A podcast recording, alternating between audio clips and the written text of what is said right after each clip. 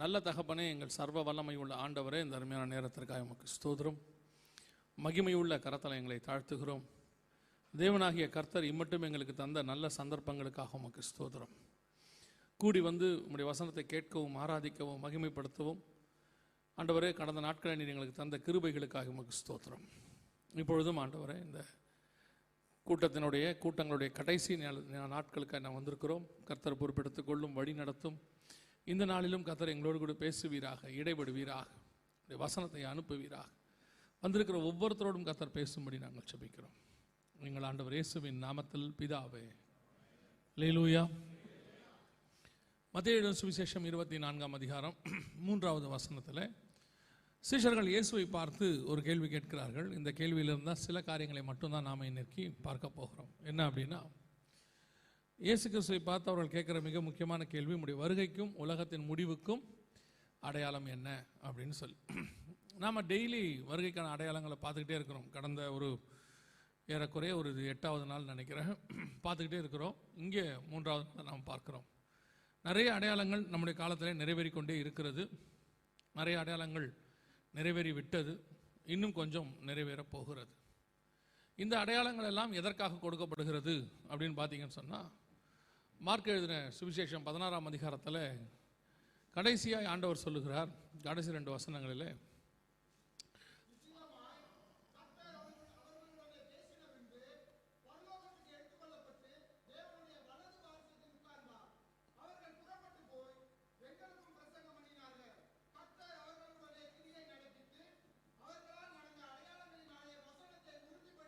அடையாளங்களினாலே வசனத்தை உறுதிப்படுத்தினார் அப்போ இந்த அடையாளங்களெல்லாம் நீங்கள் பார்க்கும்போது கர்த்தர் சொன்ன வசனம் உறுதிப்படுகிறது என்று அர்த்தம் கர்த்தர் சொல்லிவிட்டு போனதெல்லாம் இப்போ நடக்க ஆரம்பிச்சிருக்குது ஏன்னா நம்மளை பொறுத்த வரைக்கும் எல்லாம் ரெண்டாயிரம் வருஷம் ஆயிடுச்சு ஸோ ரெண்டாயிரம் வருஷம் ஆனதுனால இனி நடக்குமா சம்பவிக்குமா அப்படின்னு சொல்லி நமக்கு ஒரு ஒரு ஒரு விதமான சோர்வு தாமதிக்கிறார் என்று சொல்லி ஆண்டவர் நம்ம தாமதம் கொஞ்சம் நடக்கிறதுனால நம்ம நம்முடைய பார்வையில் தாமதம் இருக்கிறதுனால நாம் சோர்ந்து போகிறோம் அப்படி நம்ம சோர்ந்து போகக்கூடாது என்பதற்கு தான் ஆண்டவர் இந்த அடையாளங்களெல்லாம் கொடுத்துருக்கிறார் இதெல்லாம் நடக்க பார்க்கும் பொழுது உங்களுக்கு ஒன்று தெரியணும் இன்னும் அந்த வசனங்கள்லாம் நிறைவேறிக்கிட்டு இருக்குது கர்த்தர் நிச்சயம் வரப்போகிறார் சீக்கிரம் வரப்போகிறார் என்று சொல்லி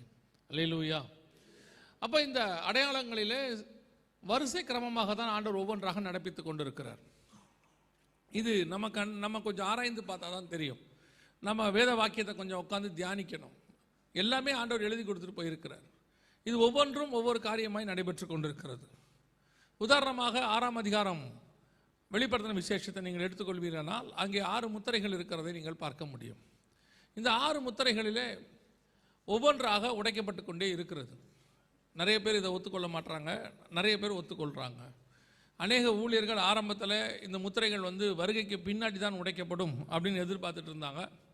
ஆனால் அதில் உள்ள சம்பவங்கள் எல்லாம் நடக்க ஆரம்பித்த பிறகு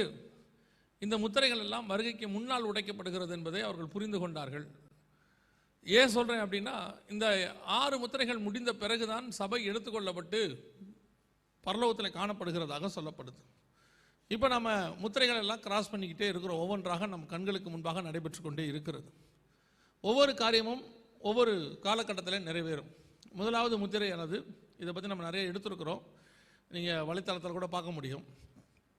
முதலாவது முத்திரையானது ரெண்டாயிரத்தி பன்னிரெண்டில் சமாதானத்துக்கான நோபல் பரிசு கொடுக்கும்போது நிறைவேறது நேற்றை பற்றி கூட நம்ம பார்த்தோம் ரெண்டாவது முத்திரை தான் இப்போது நம்முடைய காலத்தில் ஏழு வருஷம் கழித்து நம்முடைய காலத்தில் கடந்து போச்சு ரெண்டாயிரத்தி பத்தொம்போதில் ஒரு பெரிய பட்டயம் பூமியில் உள்ள ஒருவரை ஒருவர் கொலை செய்யத்தக்கதாக பூமியிலிருந்து சமாதானத்தை எடுத்து போடும்படியான அதிகாரம் அதற்கு கொடுக்கப்பட்டது அப்படின்னு இருக்கு நீங்கள் பார்த்தீங்கன்னு சொன்னால் கடந்த ஒரு மூன்றாண்டு காலமாக பூமியிலே சமாதானம் இல்லை ஒருத்தரை ஒருத்தர் நம்பாத காலம் இன்னும் சொல்லப்போனால் இந்த கொள்ளை நோயினுடைய மிக முக்கியமான சிம்டமே என்னென்னா ஒருத்தரை ஒருத்தர் அண்டக்கூடாது குவாரண்டைன் நம்ம எல்லாம் அதை பார்த்துருக்குறோம் தனித்து இருக்கோம் அப்படின்ட்டு ஏன் அப்படின்னு கேட்டிங்கன்னா அது பரவுனதே ஒருத்தர் மூலயமா இன்னொருத்தருக்கு தான் ஸோ யாருமே யாரோடையும் இணைஞ்சிருக்கக்கூடாது தனித்து இருக்கணும் அப்படின்னு சொல்லி நம்ம இப்போ சொன்னோம் ஆனால் ஆறாம் அதிகாரம் வெளிப்படுத்தின விசேஷம் நீங்கள் வாசித்து பாருங்கள் ரெண்டாவது முத்திரை உடைக்கப்படும் போது ஒருவரை ஒருவர் கொலை செய்யத்தக்கதாக பூமியிலிருந்து சமாதானத்தை எடுத்து போடும்படியான அதிகாரம் அதற்கு கொடுக்கப்பட்டது இப்போ பூமியில் குறைஞ்சபட்சம் வீட்டில் உள்ளவர்களுக்கு கூட சமாதானம் கிடையாது அதாவது வேலையை முடிச்சுட்டு வெளிநாட்டிலேருந்து திரும்பின கணவனை வீட்டில் சேர்க்க மாட்டேன்னு சொன்ன மனைவியை பார்த்துருக்குறோம் வீட்டுக்குள்ளே பிள்ளை கொரோனா கொரோனா வந்த உடனே பிள்ளையை கொண்டு போய் வெளியே போட்டுட்டு கதவை சாத்தின பெற்றோரை பார்த்துருக்குறோம் ஊரிலேருந்து வந்த பிள்ளைகளை வீட்டில் சேர்க்காத ஊருக்குள்ளே சேர்க்காத மக்களை பார்த்துருக்குறோம் எல்லாம் இப்போது இந்த மூணு வருஷத்தில் பார்த்துருக்குறோம் சமாதானம் போயிடுச்சு குடும்பங்களுக்குள்ளேயே சமாதானம் போயிடுச்சு யோசித்து பாருங்கள் ஒரு தாய் தகப்பனையே ஒருத்தருக்கு ஒருத்தர் கொரோனா இருக்குமோன்னு சஸ்பெக்ட் ஆச்சுன்னா எல்லாரையும் கொண்டு போய் வெளியே போட்டாச்சு யாரும் வீட்டுக்குள்ளே இருக்கக்கூடாது அந்த அளவுக்கு கொலை செய்யத்தக்கதாக மரண பயம் அப்போ இதை அந்த இடத்துல வசனம் சொல்கிறது ஒரு பெரிய பட்டயம் அவனுக்கு கொடுக்கப்பட்டது இந்த பட்டயத்தை தான் ரொம்ப நாளாக தியானிச்சுட்டே இருந்தோம் என்னவாக இருக்கும் அப்படின்னு ஒரு நாள் ஒரு காரியத்தை ஆண்டவர் சொல்லும்போது ஒன்று நாலாகமத்தின் புஸ்தகம் இருபத்தி ஓராம் அதிகாரம் பனிரெண்டாவது வசனத்தை வாசிங்கள் பார்ப்போம் மூன்று வருஷத்து பஞ்சமோ அல்லது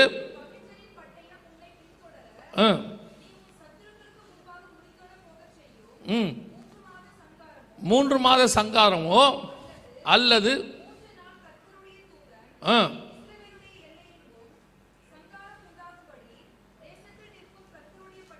கர்த்தருடைய பட்டயம் ஆகிய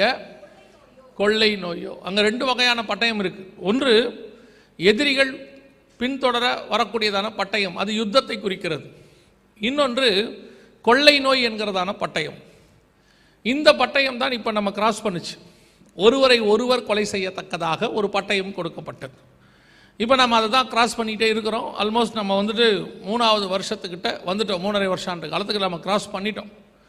ஏற்கனவே ரெண்டாயிரத்தி பன்னிரெண்டில் சமாதானத்துக்கான நோபல் பரிசு கொடுக்கப்படும் போது வெள்ளக்குதிரை புறப்பட்டதை குறித்து அநேக செய்திகளில் நாங்கள் சொல்லிக் கொண்டிருந்தோம் முதல் முத்திரை உடைக்கப்பட்டு விட்டது என்று சொல்லி அப்பொழுது அநேகர் ஏற்றுக்கொள்ளவில்லை அதற்கு பிறகு அதனுடைய ஆதாரங்களை எல்லாம் பார்த்தபோது ஏற்றுக்கொள்ள தொடங்கினார்கள் இப்பொழுது ரெண்டாவது முத்திரையை நாம் கிராஸ் பண்ணிக்கொண்டே இருக்கிறோம்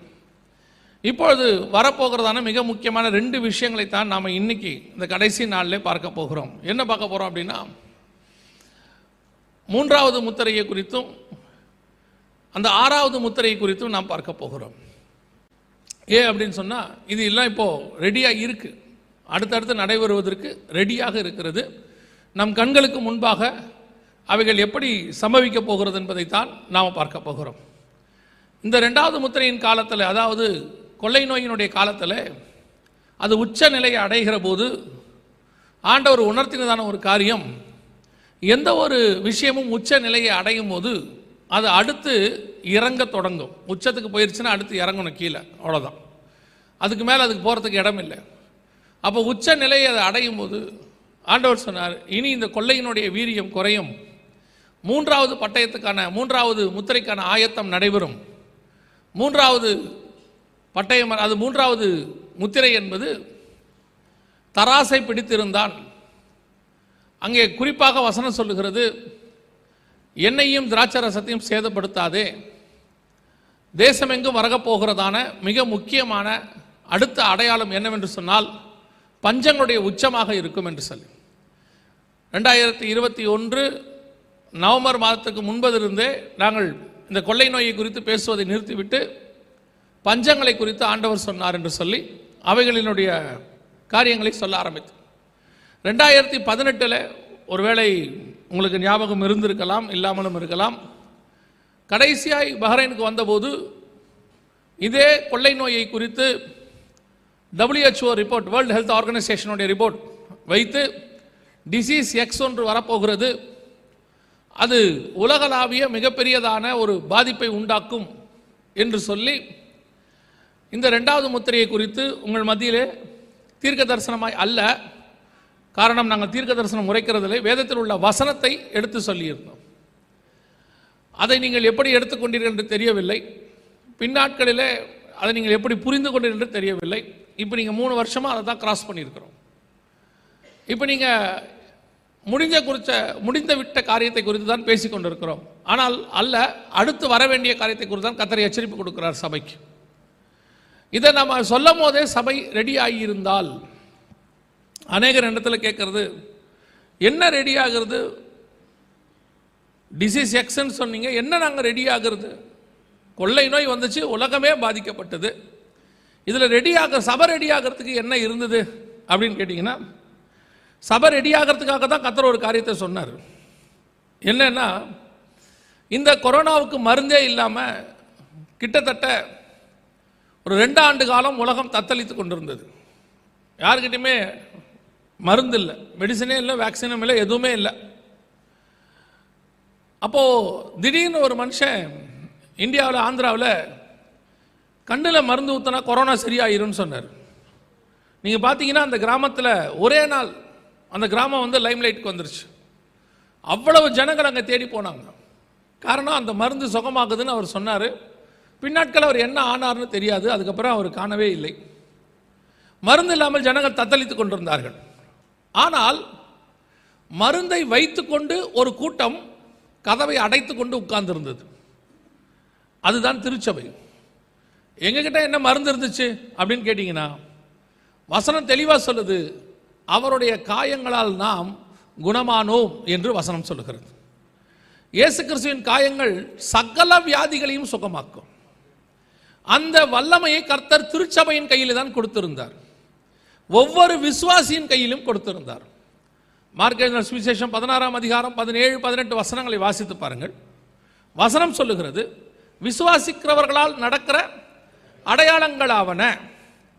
ஒவ்வொன்றையாக சொல்லிட்டாங்க ஆண்டவர் சொல்றாரு வியாதியஸ்தரன் மேல் கைகளை வைப்பீர்கள் அவர்கள் சொஸ்தமாவார்கள் இது வந்து ரெண்டாயிரம் வருஷத்துக்கு முன்னாடி கர்த்தர் சொன்னது விசுவாசித்து மலையை பார்த்து பெயர்ந்து கடலில் போனால் போகும் ஒரு கண்ணுக்கு தெரியாத கிருமி போகாதா ஆனால் சபை மருந்தை வைத்துக்கொண்டு பூட்டி கொண்டது ஒருவேளை நினைவே ஜனங்களைப் போல நாம் அதை ஒரு எச்சரிப்பாக எடுத்திருந்தால் பல நேரங்களிலே சபை செய்தியை எச்சரிப்பாக எடுக்க மாட்டேங்கிறது நம்ம எல்லாவித செய்தியும் கேட்குறோம் அந்த செய்தியை பகுத்து அறியக்கூடிய அளவுக்கு சபை இருக்கணும் ஆசீர்வாத செய்தியும் வரும் விடுதலை செய்தியும் வரும் வேத பாடமும் வரும் எச்சரிப்பும் வரும் சபைக்கு எல்லாத்தையும் கர்த்தர் கொடுப்பார் வெறும் ஆசீர்வாதம் மட்டும்தான் சபைக்கு வரும்னு நீங்கள் நினச்சது தான் அதில் உள்ள பிரச்சனையே அப்படி எச்சரிப்பு கொடுக்குறவங்க நீங்கள் ஒதுக்குனது அதை விட பிரச்சனை இஸ்ரவேல் ஜனங்களைப் போல சபை மாறிடுச்சு கடைசி நாட்களில் எச்சரிப்பு கொடுத்த போது நினைவே ஜனங்களுக்கு இருந்தான உணர்வு திருச்சபைக்கு இல்லை இப்போ நாங்கள் சொன்னதை மட்டும் சொல்லலை வேர்ல்ட் ஹெல்த் ஆர்கனைசேஷன் சொல்லிச்சு உலகளாவிய பல நாடுகளில் ஆண்டவர் பல மக்களை வைத்து சபைகளுக்கும் சொன்னார் ஆனால் ஒரு உணர்வில்லாத இருதயம் வெறும் மெசேஜாக கேட்டுட்டு எந்திரிச்சு போயாச்சு கொடுக்கப்பட்ட எச்சரிப்பு அசட்டை பண்ணப்பட்டது ரெண்டாயிரத்தி பத்தொம்போதில் அடுத்த வருஷம் அது வந்தது இப்போவும் அப்படித்தான் அடுத்த மிக முக்கியமான சில காரியங்களை தான் ஆண்டவர் சபைக்கு சொல்லியிருக்கிறார் காரணம்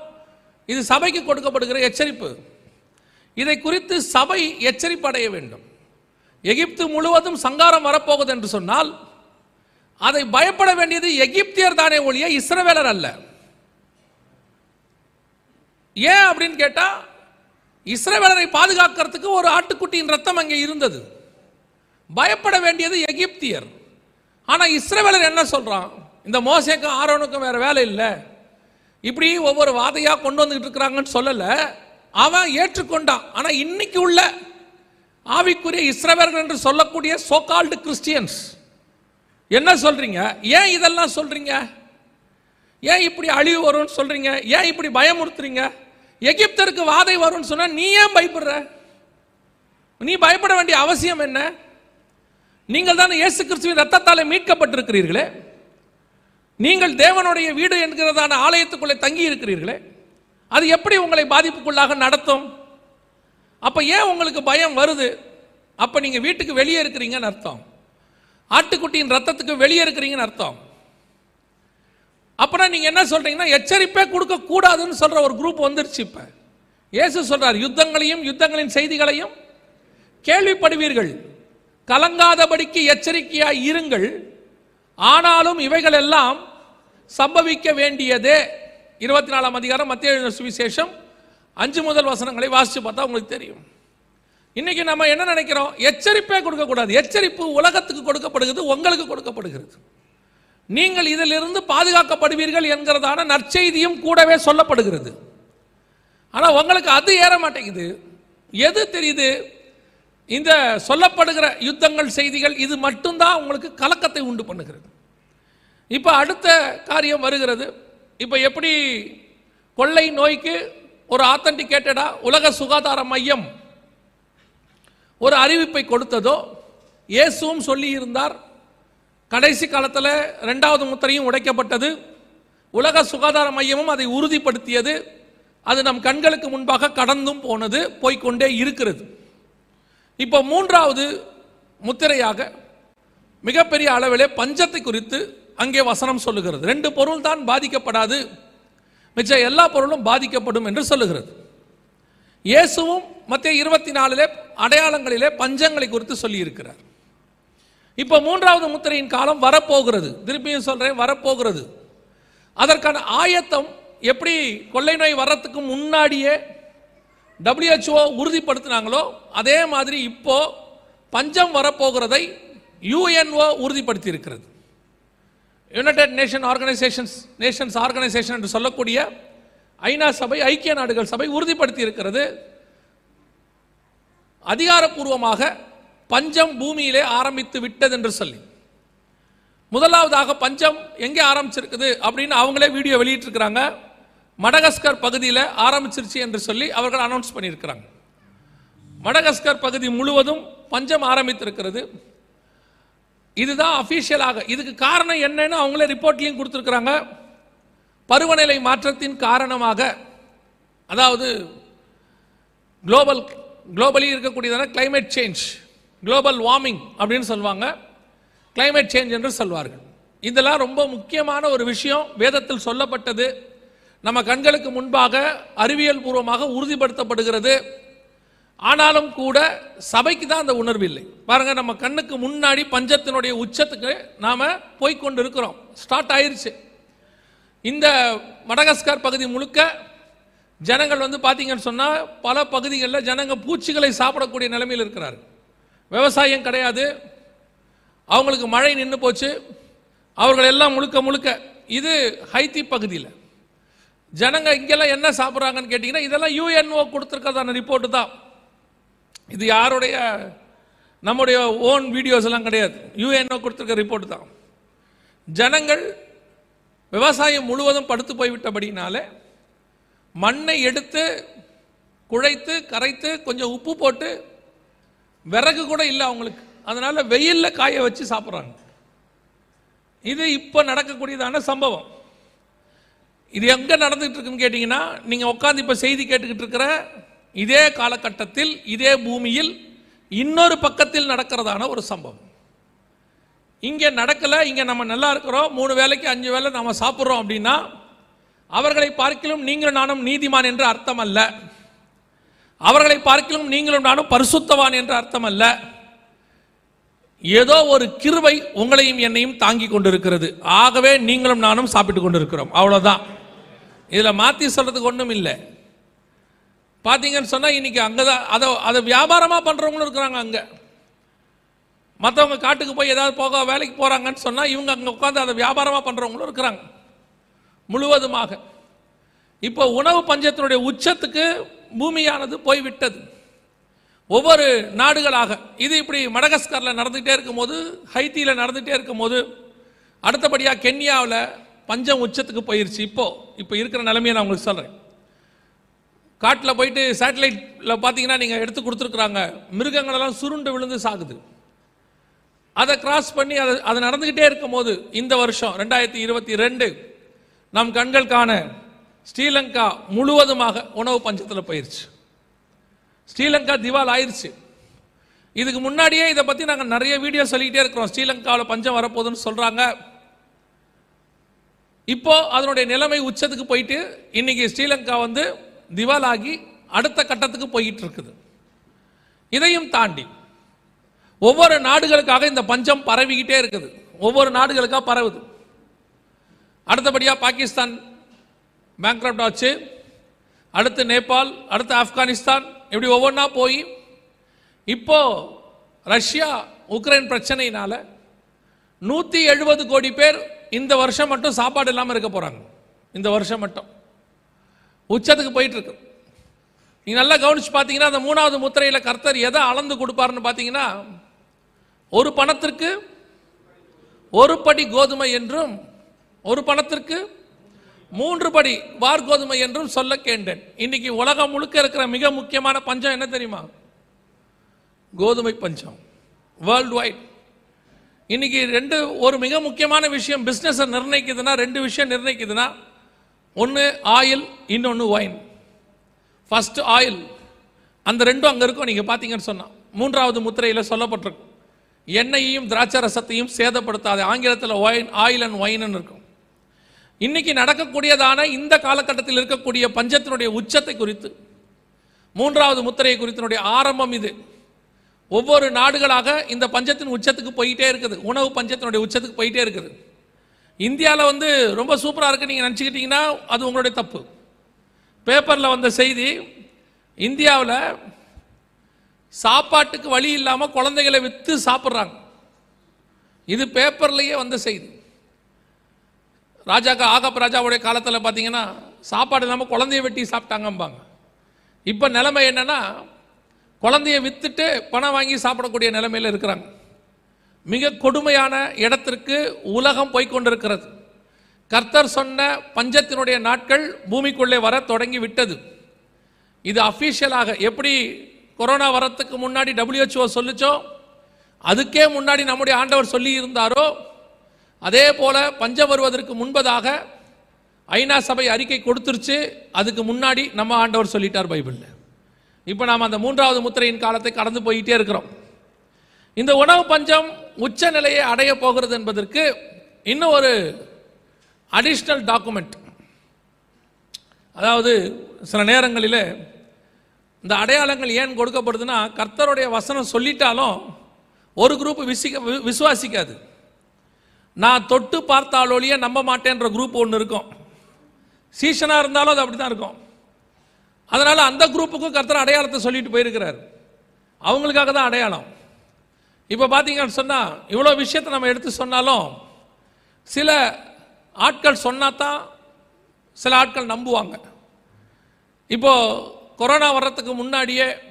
ஒரு அஞ்சு வருஷத்துக்கு முன்னாடி ரெண்டாயிரத்தி பதினாலு பதினஞ்சிலேயே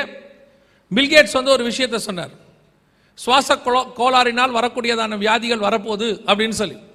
கொரோனா வந்த உடனே எல்லாரும் அதை எடுத்து போட்டு பில்கேட்ஸை சொன்னாங்க எப்படி இவர் நாலு வருஷத்துக்கு முன்னாடி கணிச்சாரு எப்படி கண்டுபிடிச்சாரு அப்படின்லாம் அவரை பற்றி நிறைய பேசிக்கிட்டு இருந்தாங்க இப்போ பில்கேட்ஸ் கொரோனாவை பற்றி பேசுறதை நிறுத்திட்டார் இப்போ பில்கேட்ஸ் என்ன பண்ணிட்டு இருக்கிறார் தெரியுமா உங்களுக்கு உலகத்திலேயே நீங்கள் சும்மா கூகுளில் போய் பாருங்க நம்பர் ஒன் விவசாயி யாருன்னு பார்த்தீங்கன்னு சொன்னால் பில்கேட்ஸோடைய பேர் தான் வந்திருக்கும் விவசாயி இப்போ என்ன பண்ணிட்டு இருக்கிறார் பில்கேட்ஸ் கேட்டீங்கன்னா முன்னாடி அவர் ஃபர்ஸ்ட் மைக்ரோசாஃப்ட்ல இருந்தார் அதுல இருந்து தன்னை வித்ட்ரா பண்ணிக்கிட்டார் அதாவது ரெண்டாயிரத்தி பதினாலு பதினஞ்சுகளே வித்ரா பண்ணிட்டு பண்ணிட்டு 2.2 million acres all by himself a landmass slightly smaller than the island of Puerto Rico. America is இன்னைக்கு நமக்கு வரக்கூடிய மிக முக்கியமான மருந்துகளில் மூன்று பெரிய கம்பெனி பில்கேட்ஸ்னுடையது ஒரு நீங்கள் இன்ஜெக்ஷன் வேக்சின் போடுறீங்களே ஒன்று போடுறதுக்கு ஒரே ஒரு ஷாட் நீங்கள் போடுறதுக்கு முப்பத்தஞ்சு டாலர் அமெரிக்கன் டாலர் கொடுக்கணும் நீங்கள் ரெண்டு போட்டிங்கன்னா ஒரு ஆளுக்கு எழுபது டாலர்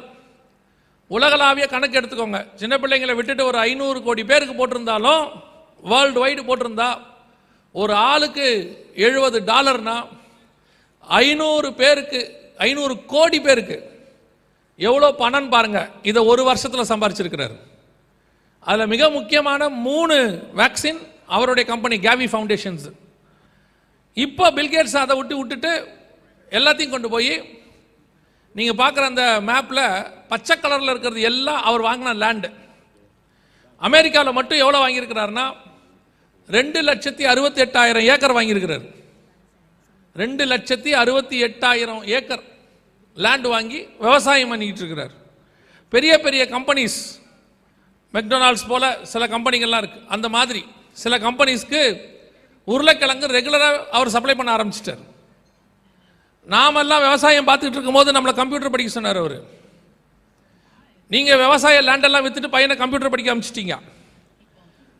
இப்போ அவர் விவசாயத்துக்கு வந்துட்டார் பில்கேட்ஸ் இப்போ விவசாயியாக மாறிட்டார் ஏன் திடீர்னு விவசாயியாக மாறினார் எப்படி கொரோனா வரத்துக்கு நாலு வருஷத்துக்கு முன்னாடி திடீர்னு அவர் வந்து மருந்து கம்பெனியில் போய் இன்வெஸ்ட் பண்ணார் சம்மந்தமே இல்லாமல் கம்ப்யூட்டர்லேருந்து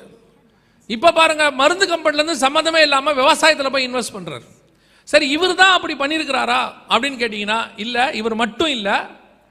இவரை மாதிரி இருக்கிற உலக பணக்காரர்களில் நாலு பேர் அதே மாதிரி பண்ணியிருக்கிறாங்க இவங்க அஞ்சு பேர் மட்டுமே எட்டு லட்சம் ஏக்கர் வாங்கியிருக்கிறாங்க எட்டு லட்சம் ஏக்கர் வாங்கி விவசாயம் பண்ணி உலகளாவிய பல நாடுகளில் மிகப்பெரிய கொடவுன்ஸ் கட்டியிருக்கிறாங்க கொடவுன்னா நீங்கள் நினைக்கிற மாதிரி ஏதோ ஒரு ஆயிரம் மூட்டை ரெண்டாயிரம் மூட்டை வைக்கிற குடவுன் கிடையாது அஞ்சு வருஷத்துக்கு உணவு கெட்டு போகாமல் இருக்கக்கூடிய பதப்படுத்தக்கூடிய godowns all over the world எல்லா நாடுகளிலும் எல்லா மாநிலங்களிலும் ஒவ்வொரு இடத்துலையும் இதை செஞ்சுக்கிட்டே இருக்கிறாங்க பல நாடுகளில் இதை கண்டுபிடிச்ச ஒரு சிலர் எதிர்ப்பு தெரிவித்து குடவுன் கட்டக்கூடாதுன்னு சொன்னாங்க அதையும் சரி கட்டிட்டாங்க இப்போ உலகளாவிய உணவு பதப்படுத்தப்படுகிறது எல்லா பொருளும் சரி பில்கேட்ஸ் மட்டும்தான் இப்படி பண்ணுறாரா அப்படின்னு கேட்டிங்கன்னு சொன்னால் சீன அரசாங்கம் காஃப்கோ அப்படின்னு சொல்லக்கூடிய அரசாங்க நிறுவனம் அது சீனா வந்து கம்யூனிசம் கம்யூனிஸ்ட் அரசாங்க நிறுவனம் காஃப்கோ இந்த காஃப்கோ இன்டர்நேஷ்னல் வழியாக நார்த் ஈஸ்ட் சைனாவை அந்த மாகாணம் முழுக்க நல்லா கவனிச்சுக்கொள்ளுங்க ஒரு மாகாணம் முழுக்க ஆயிரம் கணக்கில் கொடவுன்ஸ் கட்டியிருக்கிறாங்க கட்டி சீனாவில் உருவாகிற உணவுப் பொருள் அப்படியில் ஃபிஃப்டி பர்சன்ட் அதில் சேவ் பண்ணிட்டாங்க மக்களுக்கு ஃபிஃப்டி பர்சன்ட் தான் கொடுப்பேன் இதெல்லாம் ஆதாரபூர்வமான ப்ரூஃப் இங்கே இருக்குது எந்த டிவியில் வந்தது அது எப்படி அனௌன்ஸ் பண்ணியிருக்கிறாங்க எல்லாம் இதில் இருக்குது ஃபிஃப்டி பர்சன்ட் ஸ்டோர் பண்ணப்பட்டாச்சு பண்ணி ஆல்ரெடி ஆரம்பிச்சிட்டாங்க ஒரு ஃபிஃப்டி பர்சன்ட் தான் ஜனங்களுக்கு கொடுக்குறாங்க ரேஷனில் கொடுக்குறது எல்லாத்துலேயுமே பாதியாக குறைச்சிட்டாங்க ஹோட்டல்ஸ்க்கே உத்தரவு போட்டிருக்கிறாங்க சாப்பாடு கொடுக்கும்போது நீங்கள் பாதி அளவு கொடுங்க போதும்னு சொல்லி எல்லாத்தையுமே அரசாங்கம் சேவ் பண்ணுது ஏன் திடீரென்று இப்படிப்பட்ட நாடுகள் இதை செய்கிறது ஏன் திடீரென்று உணவு பதப்படுத்தப்படுகிறது ஏன் இப்படிப்பட்ட உணவு உலக பெரும் பணக்காரர்கள் இதையெல்லாம் ஏன் பதப்படுத்துகிறார்கள் கொண்டு போய் ஏன் சேர்க்குறாங்க அப்படின்னாலே நமக்கு ஏதோ ஒரு கொஸ்டின் மார்க் வருது பாருங்க அவங்க எல்லாரும் கொண்டு போயிட்டு எல்லாத்தையும் மருந்தில் இன்வெஸ்ட் பண்ணாங்கன்னா பின்னாடி வியாதி வருதுன்னு அர்த்தம் எல்லாத்தையும் கொண்டு போய் சாப்பாட்டில் இன்வெஸ்ட் பண்ணுறாங்கன்னா பின்னாடி ஒரு மிகப்பெரியதான பஞ்சம் வருகிறது அர்த்தம் அது ஏற்படுத்தப்படுகிற பஞ்சமா செயற்கை பஞ்சமான்னு தெரியாது அவங்களே ஏற்படுத்துறாங்களா இயற்கையாக வருதா அது வேற ஆனால் மிகப்பெரிய பஞ்சம் ஒன்று உலகளாவிய வரப்போகிறது விலைவாசி ஏறுது விலைவாசி ஏறுது நம்ம சும்மா சாதாரணமாக சொல்கிறோமே இதனுடைய வேர் வேற எங்கேயோ இருக்கு நமக்கு இப்போ காசு இருக்கு அதனால பொருள் வாங்கிட்டு இருக்கிறோம் நாளைக்கும் காசு இருக்கும் ஆனால் பொருள் இருக்குமா அதான் கேள்வி நீங்கள் பஞ்சம்னா என்ன நினைக்கிறீங்கன்னா நம்ம மைண்ட்லேயே வாங்கறதுக்கு காசு இருக்காது வறுமை வந்துடும் போலன்னு அதெல்லாம் இல்லை உங்கள் அக்கௌண்ட்டில் பணம் இருக்கும் கார்டு இருக்கும் உங்கள் பர்ஸில் வேலெட்டில் பணம் இருக்கும் ஆனால் நீங்கள் ஷாப்பிங் மாலுக்கு போனீங்கன்னா உள்ளே போனீங்கன்னா பொருள் இருக்காது உங்களுக்கு தெரியும் நினைக்கிறேன் கொரோனாவில் எல்லாம் வேகமாக ஓடி போய் லாக்டவுன் அனௌன்ஸ் பண்ண உடனே எல்லாம் வேகமாக போய் மாலுக்கு பார்த்தாங்க லேட்டாக போனவனுக்கு ஒரு பால் கூட கிடைக்கல மொத்த ஷெல்ஃபும் காலியாக இருந்தது இப்போ எல்லாருக்கிட்டையும் பணம் இருந்துச்சு கார்டில் பணம் இருந்தது நகை இருந்தது காஸ்ட்லி கார் இருந்தது சாப்பிட்றதுக்கு என்ன இல்லை சாப்பாடு இல்லை இந்த கொரோனா நிறைய பாடத்தை சொல்லி கொடுத்துச்சு அந்த பாடத்தெல்லாம் நீங்கள் கொஞ்சம் கற்றுக்கிட்டு இருந்தீங்கன்னா நல்லா இருந்திருக்கும் அதாவது லாக்டவுன் அனௌன்ஸ் பண்ண உடனே எத்தனை பேர் பிஎம்டபிள்யூ ஷோரூமுக்கு ஓடினீங்கன்னு தெரில லாக்டவுன் அனௌன்ஸ் பண்ண உடனே எத்தனை பேர் ஜாய் ஆலுகாஸுக்கு ஓடினீங்கன்னு தெரில ஆனால் பெரும்பான்மையானவர்கள் ஓடினது எங்கே தான் பிரெட்டும் பாலும் வாங்க தான் அப்போ உங்களுக்கு தெரிஞ்சிருக்கணும் எது அத்தியாவசியம் எது ஆடம்பரம் என்று நிறைய பேர் சொல்லுவாங்க எங்கிட்ட காசு இருக்கு விட்டெறிஞ்சா ஆயிரம் பேர் வருவாம்பா ஒரு ஒரே ஒரு பிரெட் வராது ஒரே ஒரு பிரெட் வராது எங்கிட்ட பணம் இருக்கு நான் எவ்வளோ பெரிய ஹாஸ்பிட்டலில் போய் படுத்து என்னால் பார்க்க முடியுமா நீ ஹாஸ்பிட்டலுக்கு போவீங்க சிலிண்டர் இருக்காது ஆக்சிஜன் சிலிண்டர் கொரோனாவில் பார்த்துருப்பீங்கன்னு நினைக்கிறேன் காஸ்ட்லி காரு எல்லாம் அறுபது லட்ச ரூபா எழுபது லட்ச ரூபா கார் டோரை திறந்துட்டு சீட்டை சாய்ச்சிட்டு படுத்துருக்கான் பர்ஸில் பணம் இருக்கு எவ்வளோ கேட்டாலும் கொடுக்க ரெடி ஒரே ஒரு சிலிண்டர் கிடைக்கல உணர்வு வந்திருக்கணும் பார்க்கும்போது பணம் அல்ல ஆஸ்தி அல்ல சம்பாத்தியம் அல்ல கர்த்தருடைய கிருபை மட்டும்தான் உங்களை எண்ணி காப்பாற்றுங்கிற உணர்வு வந்திருக்கணும் நிறைய பேருக்கு அந்த பணத்தை வச்சுக்கிட்டு ஒரு மமதை இருக்குது எனக்கு என்ன விட்டெறிஞ்சா யார் வேணாலும் வருவாங்க யார் வேணாலும் வரும் ஆக்சிஜன் வராது வராது ஒரு பெரிய மேடை பேச்சாளர் டிவியில் சொன்னார் கொரோனாவை பார்த்துட்டு அறிவியல் கடவுள் இருக்கிறார் என்று தெரிந்து கொள்ள வேண்டிய நேரம் வந்து விட்டதுன்னாரு அதுதான் கரெக்ட் நல்லா தெரிஞ்சுக்கணும் விசுவாசிகளுக்கு கூட சொல்கிறேன் எது இருக்கோ இல்லையோ கர்த்தருடைய கிருபை வட்டத்தை விட்டு வெளியே மட்டும் போயிடப்படாது வெளியே போனிய தொலைஞ்சிய நிறைய பேர் நினச்சிட்டு இருக்காங்க பெரிய போஸ்டிங் நல்ல கார் நல்ல வீடு நல்ல ஆஸ்தி நல்ல சம்பாத்தியம் நல்ல பணம் ஊரில் மார்பிள்லேயே வீடு எல்லாம் ஓகே தான் இழுக்கிறதுக்கு மூச்சு வேணும் விடுறதுக்கு மூச்சு வேணும் இவ்வளோ இருந்தாலும் தாவிது மாதிரி சொல்லணும் கர்த்தாவே உம்முடைய கிருபை என்னை தாங்குகிறது நான் நிற்பதும் நிர்மூலமாகாமல் இருப்பதும் கர்த்தருடைய கிருபைன்னு மனசில் இருக்கணும் எண்ணம் அதுதான் இந்த கொரோனா சொல்லி கொடுத்துச்சு இப்போ அடுத்து வருது ரெண்டாவது பஞ்சம் இப்போவும் நினச்சிக்கணும் காசு இருந்தால் எல்லாம் காப்பாற்றிடலாம்னு நினச்சிக்காதீங்க உடனே இப்போ கொஞ்சம் பேர் முடிவு எடுத்திருப்பான் போகும்போதே ஒரு பத்து மூட்டை அரிசியை வாங்கிட்டு போயிடுவோம் எதுக்கு பிரச்சனை ஒரு நாலு மூட்டை கோதுமையை வாங்கிடுவோம் அப்படின்னு எவ்வளோ நாள் திம்பியா இப்பவும் சொல்கிறேன் காசும் காப்பாற்றாது பொருளும் காப்பாற்றாது கத்தர் தான் காப்பாற்றுவார் நமக்கு ஏற்ற காக்காவை கத்துற அந்தந்த நேரத்துக்கு அனுப்புவார் அது வந்து கொடுத்துட்டு போவோம் லேலூயா அதுதான் காப்பாத்தோம் நம்மால் என்ன நினைக்கிறேன்னா காக்காவை பிடிச்சி வச்சுப்போம் நாளைக்கு காக்கா வரலன்னா என்ன பண்ணுறதுன்னு நினைக்கிறான் காக்கா போனால் தான் நாளைக்கு வரும் காக்காவை பிடிச்சி வச்சுக்கிட்டா நாளைக்கு கறி வராது நம்மால் முட்டாள்தனமாக செயல்படுவான் உடனே பத்து மூட்டை வாங்கிடுவோம் நாலு மூட்டை வாங்கிடுவோம் எண்ணெயை வாங்கி ஸ்டோர் பண்ணிடுவோம் கிச்சன் ஃபுல்லாக அடிக்கிடுவோம் எம்டி ஜெகன் வேற சொல்லிட்டு போயிருக்கிறாரு நைட்டு தூக்கமே வராது நிறைய பேருக்கு அதான் பிரச்சனை நம்ம என்ன சொல்கிறோமோ அதனுடைய நெகட்டிவ் பாயிண்ட்டை பிடிச்சிக்கிறான் கவனிச்சுக்கொள்ளுங்க இது எதுக்கு சொல்கிறோம் தெரியுமா பஞ்சம் வரும் கலங்காதபடிக்கு எச்சரிக்கையாக இருங்கள் இவைகளெல்லாம் சம்பவிக்க வேண்டியதே ஆனாலும் தேவனாகிய கர்த்தரை தேடுகிறவர்களுக்கோ ஒரு நன்மையும் குறைவுபடாது என்று வேதம் சொல்லுகிறது லேலூயா எவ்வளோ தேசம் முழுக்க பஞ்சம் வந்துச்சு தேசம் முழுக்க பஞ்சம் வந்துச்சு அந்த ஒரு விதவையின் வீட்டுக்குள் மட்டும் பஞ்சம் இல்லை காரணம் கர்த்தர் அனுப்பின மனுஷன் கர்த்தருடைய வார்த்தை அந்த வீட்டுக்குள்ளே இருந்தது அது இருக்கிற வரைக்கும் உன் வீட்டுக்குள்ளே பஞ்சம் வராது இல்லைங்க எல்லாம் சுற்றி வருதுங்க வரும் சுற்றி வரும் வீட்டு வாசல் வரைக்கும் இருக்கும் எட்டி பார்த்தீங்கன்னா யாராவது சொல்லுவான் சாப்பாட்டுக்கே வழி இல்லைம்பான் உள்ள சாப்பாடு இருக்கும் கர்த்தர் வச்சிருப்பாரு அதான் உண்மை நம்ம நமக்கு கர்த்தர் நம்ம கொடுத்துக்கிற ஆசீர்வாதம் என்னென்னா உன் பக்கத்தில் ஆயிரம் பேரும் உன் வலது பக்கத்தில் பதினாயிரம் பேர் விழுந்தாலும் அது உன்னை அணுகாது அதுதான் நமக்கும் உலகத்துக்கும் உள்ள வித்தியாசம் கத்தர் கொடுத்துருக்கிறாரு உங்களுக்கு மட்டும் இல்லை உங்கள் வீட்டில் வாசலில் இருக்கிற எளியவனையும் கொஞ்சம் நினச்சிக்கோங்க அவனையும் கொஞ்சம் நினச்சிக்கோங்க வருகிற காலம் பஞ்சம் உச்சத்தில் இருக்க போகிறது வேதம் சொன்னபடி இனி அடுத்து மூன்றாவது குதிரை அதுதான் நான் சொல்றது புரியுதா இது உணவு பஞ்சம் பற்றி மட்டும்தான் சொல்கிறோம் இதுக்கு அடுத்து இன்னொரு பஞ்சத்தையும் வேதம் சொல்லுது மிக மோசமான பஞ்சம் அடுத்து அது என்ன வாசிங்க வெளிப்படுத்தின விசேஷம் பதினாறாம் அதிகாரம் பனிரெண்டாவது வசனத்தை வாசிங்க வெளிப்படுத்தல் பதினாறு பனிரெண்டு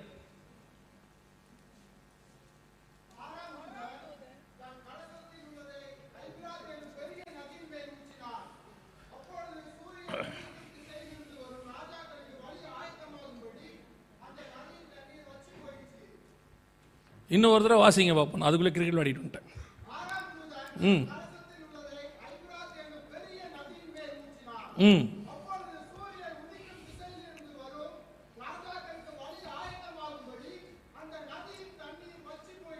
இது ரெண்டாவது வரக்கூடியதான கடைசி காலத்தில் வரக்கூடியதான இன்னொரு அடையாளம் தண்ணீரில் வரக்கூடிய ஒரு பஞ்சத்தின் அடையாளம் இந்த ஐப்ராத் நதிங்கிறது எங்கே இருக்குது அப்படின்னு கேட்டிங்கன்னு சொன்னால் ஆதியாகமத்தின் புஸ்தகம் ரெண்டாம் அதிகாரத்தில் பத்து முதல் வசனங்களை வாசித்து பாருங்கள் அங்கே வசனம் என்ன சொல்லுது தோட்டத்திற்கு தண்ணீர் பாயும்படி ஒரு நதி புறப்பட்டு நாலு ஆறுகளாக பிரிந்து ஓடியது அதில் மூணாவது நதிக்கு பேர் தான் ஐப்ராத் ஆங்கிலத்தில் இதுக்கு யூப்ரட்டிஸ் அப்படின்னு பேர் இந்த யூப்ரட்டிஸ் எங்கே இருக்குது இன்றைக்கி அளவில் எங்கே இருக்குதுன்னு கேட்டிங்கன்னா ஈராக்கில் இருக்குது ஈராக்னா மெசபத்தோமியா தேசம்னு அர்த்தம் ரெண்டு நதிகளுக்கு உட்பட்ட இடம்னு அர்த்தம் ரெண்டு நதிகள்னா யூப்ரட்டிஸ் அண்ட் டைக்ரிஸ் அதுதான் அங்கே அங்கமத்தில் ஐப்ராத்து இத்தேக்கேல்னு இருக்கும் இந்த இடத்துல இருந்து தான் ஆபரகாம் புறப்பட்டு வந்தார் என்று சொல்லி அப்போ சிறப்படிகள் ஏழாம் அதிகாரம் ரெண்டு மூணு வசனம் சொல்லுகிறது நம்முடைய ஆதி தகப்பனாகிய ஆபரகாம் மெசபொத்தமியா தேசத்திலிருந்து அப்படின்னு அங்கே வசனத்தில் இருக்கோம் ஏழு அப்போ சிறப்படிகள் ரெண்டு மூணு அடுத்து பதினோராம் அதிகாரம் ஆதி அகமத்தில் முப்பத்தோராவது வசனத்தில் ஆபரகாம் புறப்பட்டு வந்த கல்தேய தேசம் அதுக்கு பேர் தான் ஈராக் அதுக்கு இன்னொரு பேர் பாபிலோன் அதுக்கு இன்னொரு பேர் சினையார் தேசம் ஸோ இந்த தேசத்தினுடைய ஒரு தண்ணீர் தான் ஐப்ராத் இதுக்கு பேர் வற்றாத ஜீவ நதியின் பேர் ஐயாயிரம் வருஷமாக ஓடிட்டு இருக்குது தண்ணி வத்தவே வத்தாது ஆனால் பைபிள் சொல்கிறது கடைசி காலத்தில் அந்த நதியின் தண்ணீர் வத்தி போகும் இது ஒரு அடையாளமாக சொல்லப்பட்டது இப்போ நீங்கள் பார்த்தீங்கன்னு சொன்னால் ஐப்ராத் நதி வத்தி போக தொடங்கிருச்சு ஒரு பார்ட் முழுவதுமாக இல்லை ஒரு பார்ட் வத்தி போக தொடங்கிருச்சு இது வரைக்கும் வத்தி போகாத ஐப்ராத்து பாபிலோன் சாம்ராஜ்யத்தை செழிப்பாக்கினதான அந்த பாபிலோன் சுற்றி ஓடும் பெல்ஷாட்ஷார் காலத்தில் அவங்களுடைய தேசத்தை சுற்றி ஓடக்கூடியதான ஒரு நதி இப்போ பார்த்தீங்கன்னா அந்த நதியினுடைய தண்ணீர் வத்தி போயிற்று வெளிப்படுத்தின விசேஷம் பதினாறு பனிரெண்டு நம் கண்களுக்கு முன்பாக நிறைவேற ஆரம்பித்து இருக்கிறது இதெல்லாம் வந்துட்டு சாதாரணமாக நீங்கள் கேட்டிங்கன்னு சொன்னால் அதுக்கு உலக பிரகாரமாக ஒரு ரீசன் இருக்கும் அங்கே வந்துட்டு மழை இல்லை பஞ்சம் வந்துருச்சு வெயில் ஓவராக இருந்துச்சு அதனால் வத்தி போச்சு அது காரணம் ஆனால் இப்படி ஆகும் என்று முன்பதாகவே சொன்னதுதான் நம்முடைய ஆண்டவருடைய வார்த்தை நீங்கள் இதை உலக பிரகாரமாக இன்ஃபர்மேஷனாக எடுத்துக்கலாம் கர்த்தருடைய தீர்க்க தரிசனமாகவும் எடுத்துக்கலாம் இஸ்ரவேல் ஜனங்கள் எல்லாத்தையும் உலக பிரகாரமாக எடுத்துக்கிட்டான் ஆனால் கர்த்தர் அதை தீர்க்க தரிசனமாக உரைத்தார் இன்னைக்கு நாம சபையும் அப்படிதான் இருக்கு சபை இன்னைக்கு அறிவு பெருக்கத்தில் இருக்கு சபைக்குள்ள எல்லாம் நல்லா படித்தவங்க இங்கே யாரும் ரொம்ப படிக்காதவங்கன்னு யாரும் கிடையாது நல்லா படித்தவங்க இன்றைக்கி உட்காந்து செல்ஃபோன்லேயோ அல்லது லேப்டாப்லேயோ உட்காந்து கேட்டிங்கன்னு சொன்னால் அப்படியே ப்ரோக்ராம் பற்றி அதை பற்றி இதை பற்றி நல்லா பேசுவாங்க ஆனால் பைபிளில் உள்ள ஒரு விஷயம் ஒன்று தெரியாது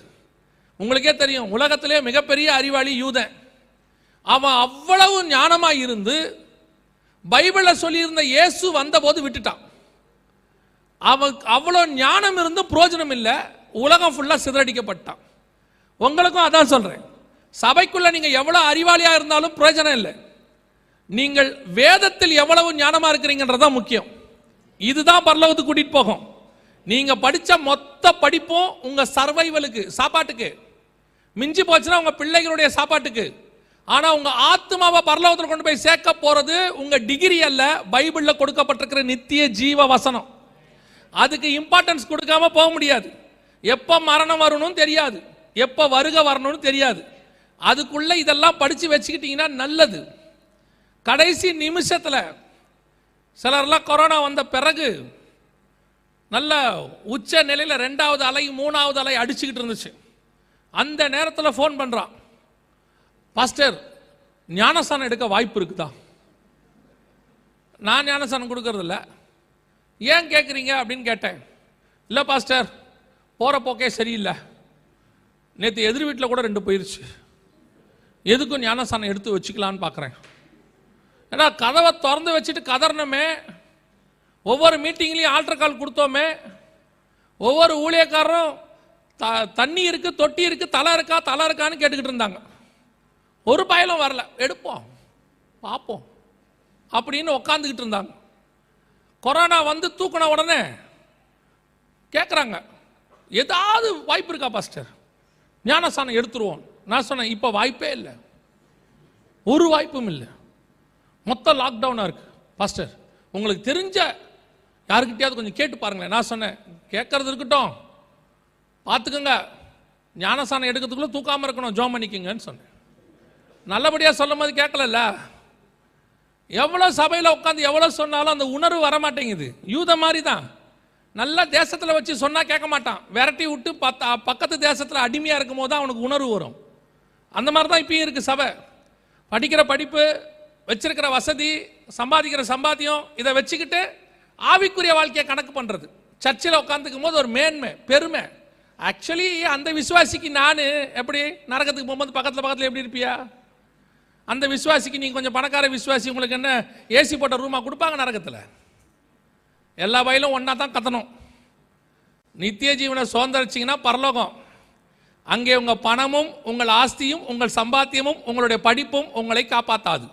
அது பூமியில் காப்பாற்றுவதற்கு கத்தர் ஏற்படுத்தி வைத்திருக்கிற ஒரு வழி ஆனால் பரலோகத்தில் காப்பாற்றுவது உங்கள் கையில் இருக்கிற பைபிள் மட்டும்தான் வீட்டுக்குள்ளே போனோன்னா தூக்கி அப்படி அடிக்கிறது சோஃபா மேலே அப்படி போடுறது அந்த அம்மா சொல்லும் பாவம் பைபிள் எடுத்து ஒரு ஓரமாக வைங்க வைப்போம் வைப்போம் போய் புறஜாதியாரை பாருங்கள் இந்த பைபிள் வைக்கிறதுக்குன்னு ஒரு ஷெல்ஃப் வச்சுருக்கான் அழகாக அதெல்லாம் அவங்க அவங்க வீட்டில் இருக்கிற வேதங்களை வைக்கிறதுக்கு தனியாக ஒரு இடம் வச்சுருக்காங்க அதுக்கு ஒரு மரியாதை கொடுத்துருக்காங்க ஜீவனல்லாத வார்த்தைகளுக்கே அவர்கள் அவ்வளோ மரியாதை கொடுத்திருக்கிறார்கள் நித்திய ஜீவ உள்ள வசனத்துக்கு என்ன மரியாதை கொடுத்துருக்குறோம் அதை நான் விக்கிரகமாக மாற்ற சொல்லலை ஒரு மரியாதை ஒரு இடத்துல கொண்டு போய் சில வீட்டில் போய் திடீர்னு பாஸ்டர் வந்துடுவார் ஒரு வசனம் வாசிக்கலாம் பைபிள் எடுங்கிற வீடே பைபிள் தேடுது பைபிள் எங்க பைபிள் எங்க அப்புறம் ஃபோனில் கேட்டால் டிஜிட்டல் நீங்கள் டிஜிட்டல் யூஸ் பண்ணுங்க ஆனால் எங்கே பைபிள் வீட்டில் பல பேர் வீட்டில் ஆகமத்துக்கு சட்டையே இருக்காது ஆதியாகமம் நிர்வாணமாக இருக்குது முதல் மூணு அதிகாரமே இருக்காது ஓப்பன் பண்ணும் போதே சர்ப்பம் உள்ளே நுழைஞ்சது தான் இருக்குது சில வீட்டுக்கு போய் பைபிளை வாங்கி பார்த்தோம்னா ச சர்வமானது சகல காட்டு மிருகங்களும் தந்திரமுள்ளதாக இருக்குது தான் முதல் வசனமே இருக்குது அவன் வீட்டுக்கு முதல் ரெண்டு அதிகாரமே இல்லை ஆசீர்வாதம் அதிகாரமே இல்லை பிசாசு வீட்டில் நுழையிறதா இருக்குது நான் உங்களை சொல்லலை பக்ரைனுக்கு வெளியே சொல்கிறேன் கவனிச்சு கொள்ளுங்க கண்களுக்கு முன்பாக ஒவ்வொரு அடையாளமும் துல்லியமாய் நிறைவேறிக்கிட்டு இருக்குது கர்த்தர் சொன்னபடியே இப்போ ஒரு பக்கம் உணவு பஞ்சம் ஒரு பக்கம் தண்ணி பஞ்சம் எல்லா பஞ்சமும் தலை விரிச்சாடுது கர்த்தர் சொன்னது இப்போ பஞ்சம் எல்லா காலத்துலையும் இருக்கு ஆனால் இந்த கொள்ளை நோய் எல்லா காலத்துலையும் இருந்துச்சு ஆனால் கொரோனா அதில் ஸ்பெஷல் எப்படி வந்துச்சு பாருங்க அதே மாதிரி தான் பஞ்சமும் வரும் பஞ்சம் இருந்துச்சு எத்தியோப்பியாவில் இருந்துச்சு ஆப்பிரிக்கா நாடுகளில் இருந்தது பல நாடுகளில் இருந்தது ஆனால் இப்போ உலகளாவிய வேர்ல்டு வைட் வரப்போகுது இது வெளியே வரக்கூடிய பஞ்சம் உள்ள வர பஞ்சம் ஒன்று இருக்கு அதை வாசிங்க ஆமோஸ் புஸ்தகம் எட்டாம் அதிகாரம் பதினோராவது வசனம் வாசிங்க இது உள்ள வரக்கூடிய பஞ்சம் ஆமோஸ் எட்டு பதினொன்று ம் ஆகார குறைவினால் உண்டாகிய பஞ்சம் அல்ல அதெல்லாம் ஆல்ரெடி இருக்குது அதெல்லாம் இல்லை வேற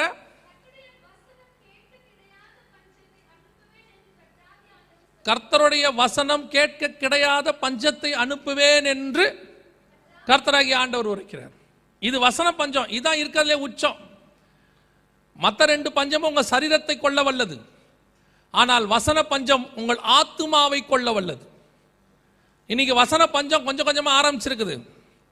சபைகளுக்குள்ள கொரோனாவுக்கு முன்னாடி நல்ல வேலை கொரோனா வந்து ஒரு தீங்கு அதில் ஒரு சில நன்மைகள் நடந்தது அதில் என்ன அப்படின்னு கேட்டிங்கன்னு சொன்னால் ஜனங்களுக்கு கொஞ்சம் வசன உணர்வு வந்துடுச்சு ஒரு ஒரு வேறுபாடு ஆண்டவர் கொடுத்துட்டாரு ஒரு ஃபில்டர் ஏன்னு கேட்டிங்கன்னா இந்த கொரோனாவுக்கு முன்னாடி சபைகளுக்குள்ள அநியாய வசன பஞ்சம் வசனத்துக்கு நேரம் குறைச்சிக்கிட்டே வந்துட்டாங்க ஒரு சில சபைகளுக்கெல்லாம் போனீங்கன்னா இருபது நிமிஷம் தான் செய்தி நான் சொல்கிறது ஆவிக்குரிய சபைகளில் சொல்கிறேன் நாங்கள் ஒரு ஒரு ஊழியக்கார் கூப்பிட்டு சொன்னார் பிரதர் நீங்கள் செய்தி கொடுக்க வரணும் ஆனால் என்ன எங்களதில் ஒரு இருபது நிமிஷம் தான் நாங்கள் செய்திக்கு வச்சுருக்குறோம் நான் கேட்டேன் மிச்ச நேரம் என்ன பண்ணுவீங்கன்னு கேட்டேன் ஒர்ஷிப் பண்ணுவோம் பாட்டு பாடுவோம் அப்படின்னாரு நான் சொன்ன அந்த இருபது நிமிஷத்தையும் பாடிடுங்க அவ்வளோ அதென்ன தனிப்பட்ட முறையில் ஒரு இருபது நிமிஷத்தை வேஸ்ட் பண்ணுறீங்க பாடிடுங்க அதிகம் உங்களை என்டர்டைன் பண்ணி அனுப்புறதுக்கு சர்ச்சு ரெடியாகிருச்சு உங்களை சந்தோஷமாக வச்சு அனுப்பணும் உங்களை குதிக்க வச்சு ஆட வச்சு கத்த வச்சு டயர்டாக்கி விசில் அடிக்க வச்சு டான்ஸ் ஆட வச்சு சபையில் வசனமே கிடையாது அப்படியே இருந்தாலும் அதில் ஜீவன் கிடையாது அந்த வசனத்துக்குள்ள ஒன்றும் கிடையாது சும்மா ஒரு அரை மணி நேரம் ஓட்டணும் ஓ அந்த பாபிலோன் அப்படின்னு சொல்லி கதை விட்டு சிலர்லாம் சொன்னாங்க ஜனங்க இப்பெல்லாம் வசனம் உட்காந்து கேட்கறது இல்லை பிரதர்னாங்க கேட்பாங்க ஏன் கேட்க மாட்டாங்க காலையிலேருந்து சாயங்காலம் வரைக்கும் உட்காந்து கேட்பாங்க பேசுறது ஏசுநாதராக இருக்கணும் மூணு நாள் சாப்பாடு தண்ணி இல்லாமல் வசனம் கேட்பாங்க பேசுறது பரிசுத்த ஆவியானவராக இருக்கணும் ஆவியானவர் சபையில் பேசுனா அத்தனை பேரும் கேட்பான் உட்காந்து ஏன்னா அந்த வசனம் ஆத்மாக்குள்ளே போகும் ஆத்மாவை கழிகூற பண்ணும் ஒரு மணி நேரம் கூட உட்காந்து அசையாமல் வசனம் கேட்பான் நீங்கள் ஒரு ப்ரிப்பரேஷனும் கிடையாது ஐம்பத்தி ரெண்டு வாரத்துக்கு ஐம்பத்தி ரெண்டு பிரசங்கம்னு புக்கு விற்கிது அதை வாங்கி இப்போ ஃபாஸ்ட் ஃபுட்டு மாதிரி வாங்கி மைக்ரோ ஓவனில் சூடு பண்ணி கொடுக்குற மாதிரி வசனத்தை யாராவது வச்ச வசனத்தை எடுத்து அப்படியே கொஞ்சம் ரெண்டு மிளகுத்தூள் தூவி ரெண்டு கதை பேட்டு ரெண்டு பாட்டு பாடி அப்படியே கொஞ்சம் அவங்களுடைய ஃப்ளேவரை போட்டு அப்படியே கொடுத்துருது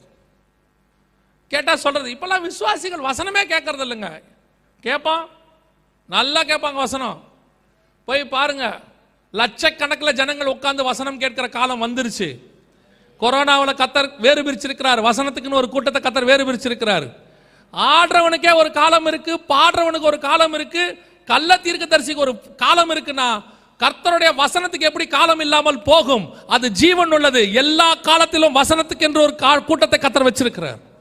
அது இல்லாமல் போகவே போகாது சபைக்குள்ள வசனம் தான் சபையை நிறுத்தம் நீங்க வேற எதுல வசனத்தை நிக்க வைக்க சபையை நிக்க வைக்கணும்னு நினைச்சீங்கனாலும் கொஞ்ச நாள் நிற்கும் சபை காணாம போயிடும் நல்லா கவனிச்சு பாருங்க இந்த நூதனமான உபதேசம் வந்து ஜனங்களை வந்து அப்படியே காது கிணிய பேசி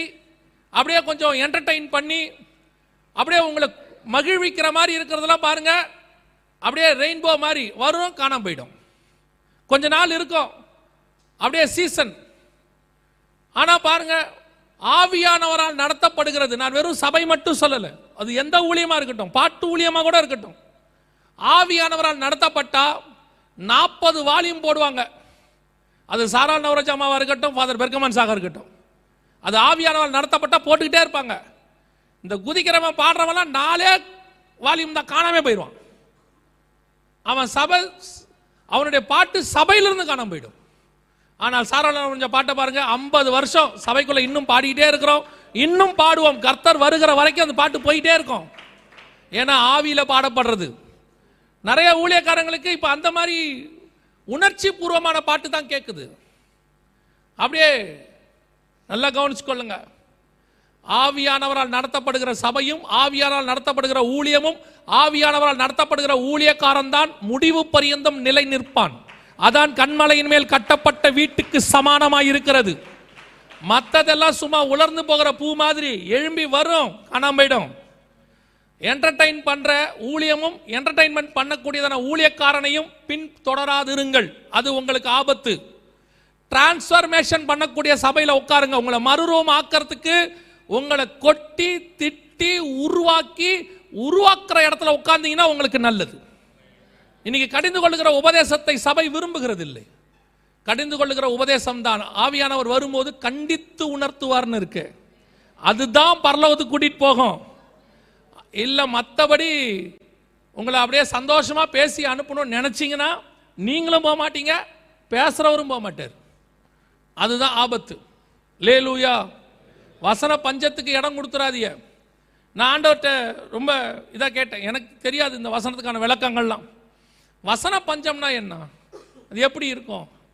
ஏன்னா நம்ம காலத்தில் பார்த்தீங்கன்னு சொன்னால் வசனம் எல்லா ரூபத்துலையும் இருக்குது பிரிண்டட் வெர்ஷனில் இருக்குது டிஜிட்டல் வெர்ஷனில் இருக்குது உங்களுக்கு சவுண்ட் ஆடியோ பைபிள் இருக்குது எல்லாத்துலேயும் இருக்குது எப்படி வசன பஞ்சம் வரும் அப்போ எனக்கு ஆண்டவர் உணர்த்தினதை சொல்கிறேன் இந்த பூமி முழுக்க தண்ணி இருந்தாலும் எழுபது பர்சன்ட் தண்ணி பூமி முழுக்க இருந்தாலும் முப்பது பர்சன்ட் தான் லேண்டு ஆனால் நிறைய ஜனங்க குடிக்க தண்ணி இல்லாமல் இருக்கிறாங்க தண்ணி பஞ்சம் இருக்கு என்ன காரணம் தான் எழுபது பர்சன்ட் தண்ணி இருக்குதே ஏன் முப்பது பர்சன்ட் மக்களுக்கு தண்ணி இல்லை ஏன் தண்ணி பஞ்சம்னு நம்ம சொல்கிறோம் அப்படின்னா இந்த எழுபது பர்சன்ட் தண்ணி இருக்கு ஆனால் குடிக்க முடியாது இந்த எழுபது பர்சன்ட் தண்ணி இருக்கு ஆனால் தாகத்தை தீர்க்காது அதே மாதிரி தான் வசனம் இருக்கும் எல்லா ரூபத்திலையும் இருக்கும் சபை இருக்கும் ஊழியக்காரர் இருப்பான் தீர்க்கதரிசி இருப்பான் சுவிசேஷகர் இருப்பா தட்டுக்கு விழுந்தா இப்பெல்லாம் ஊழியக்காரன் தான் நிம்மந்து எழுந்தா சபை எவனையாவது திட்டி பாருங்க வீட்டில் சர்ச்ச ஆரம்பிச்சிருவான் இப்போ எவனையும் நீங்கள் திட்டப்படாது திட்டினீங்கன்னா வீட்டில் சர்ச்சு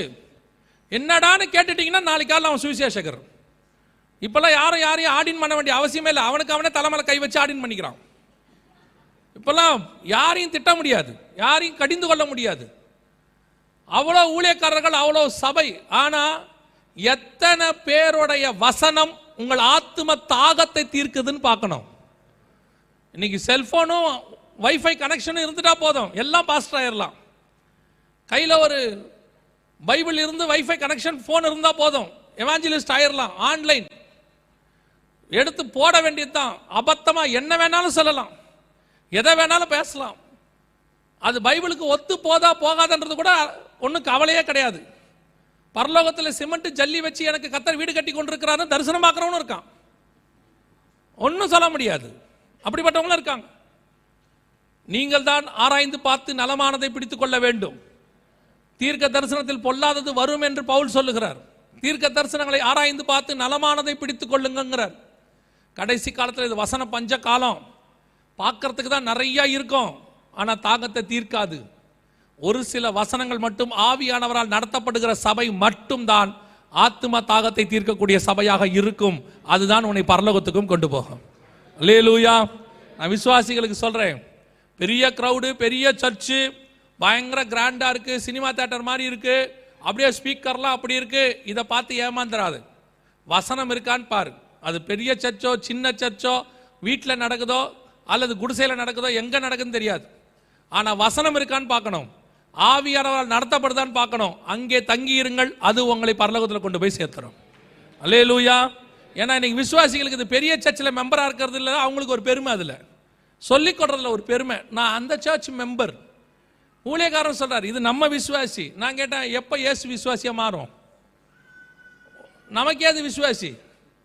நாமே விசுவாசி அதில் ஒரு பெருமை வேற இருக்கு நாங்கள் இந்த சர்ச்சில் அப்படின்னு நான் சொன்னேன் நீ சர்ச்சில் கொஞ்ச நாள் தான் இருப்ப நித்தியமாக இருக்கும் போது பரலோகத்தில் சபை பெருமை வரக்கூடாது எப்பவுமே சொல்கிறேன் இங்கே சபைகள் எந்த பெருமையும் எதுவும் கிடையாது எல்லா துதி கன மகிமை அவர் ஒருவருக்கு மாத்திரமே லே லூயா தான் வருமானம் வரும் நமக்குள்ள அதுக்கு தான் நான் சொல்ல வரேன் இப்போது பஞ்சத்தினுடைய உச்சத்துக்கு பூமி வந்துருச்சு இப்போ வசன பஞ்சமும் வந்துருச்சு கர்த்தர் சொன்னபடி முதலாவதாக நடக்க போகிறது மூன்றாவது முத்திரையும் நான்காவது முத்திரையுமாய் நடக்கும் அதாவது ஒரு யுத்தம் ஒன்று வரும் மூன்றாம் உலக யுத்தமாக இருக்கலாம் பூமியில் கால் பங்கில் உள்ளவர்கள் கொலை செய்யப்படுவார்கள்னு அதில் சொல்லப்பட்டிருக்கு எட்டாம் வசனம் ஆறாம் அதிகாரம் எட்டாம் வசனத்தில் இது அடுத்து நடக்க போகிற மிக முக்கியமான ஒரு அடையாளம் முன்பதாகவே கர்த்தர் உங்களுக்கு சொல்லுகிறார் மத்திய இருபத்தி நாலு இருபத்தஞ்சை வாசித்து பாருங்கள் ஆண்டவர் சொல்கிறாரு நான் இதை உங்களுக்கு முன்பதாகவே உங்களுக்கு சொல்லுகிறேன் இப்போ சபைக்கு ஆண்டவர் முன்பதாகவே இதை அறிவித்திருக்கிறார் இனி வரப்போகிறது மிக முக்கியமான பஞ்சங்கள் குறிப்பாக உலக பிரகாரமான உணவு பஞ்சமும் தண்ணீர் பஞ்சமும் ஆவிக்குரிய விதத்தில் வசன பஞ்சமும் அடுத்து பெருமளவில் உலகளாவிய வரும் இனிமேட்டு மந்தையை தப்ப விடாத ஓநாய்கள் வரும் எல்லா மூணு வருஷம் அடங்கி இருந்துச்சு இனி கிளம்பி வரும் நீங்கள் வேற வெளிநாட்டில் இருக்கீங்க எல்லாம் வீடு வீடாக வரும் விசிட்டிங் பாஸ்டருங்கிற பேரில் வரும் இல்லை விசுவாசி வேற தனிப்பட்ட முறையில் வேற கூப்பிடும் பாஸ்டருக்கு தெரியாமல் தங்க வைக்கும் அது இப்போ சபைக்கு விரோதமாக தீர்க்க தரிசனம் உரைக்கும் நீங்கள் ஏன் அந்த சபைக்கு போறீங்க கர்த்தர் உங்களை ஊழியக்காரனாய் மாத்துகிறாருங்க இல்லை இல்லை நல்லா தெரிஞ்சுக்கொள்ளுங்க ஆராய்ந்து பார்த்து நலமானதை பிடித்து கொள்ளுங்கள் அவ்வளோதான் முன்பதாகவே கர்த்தர் உங்களுக்கு சொல்லியிருக்கிறார் இதுக்கு அடுத்து நடக்க போகிற அடுத்த பெரிய விஷயம் என்ன அப்படின்னு கேட்டிங்கன்னு சொன்னால் ஆறாவது முத்திரை அதை மாத்திரம் சொல்லிவிட்டு நான் உங்களுக்கு முடிக்க விரும்புகிறேன் வாசியுங்கள் ரெண்டு பேதரின் புஸ்தகம் மூன்றாம் அதிகாரம் பத்தாவது வசனத்தை வாசியுங்கள் ரெண்டு பேதர் மூன்று பத்தை வாசியுங்கள்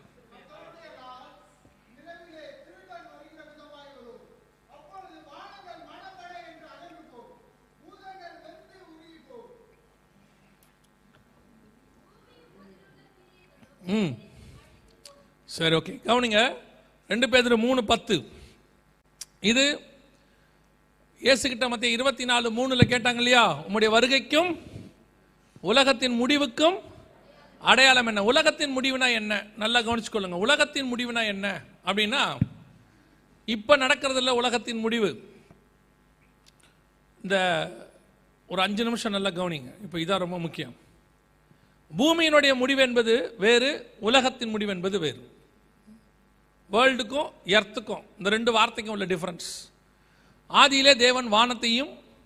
பூமியையும் சிருஷ்டித்தார் ஒன்றாம் அதிகாரம் பத்தாம் வசனம் ஆதியாகமத்தின் புஸ்தகம் சொல்லுது தண்ணீரெல்லாம் ஒரு இடத்தில் சேர கடவுது வெட்டாந்தரை உண்டாக கடவுது சேர்ந்த ஜலத்திற்கு சமுத்திரம் என்று பெயரிட்டார் வெட்டாந்தரைக்கு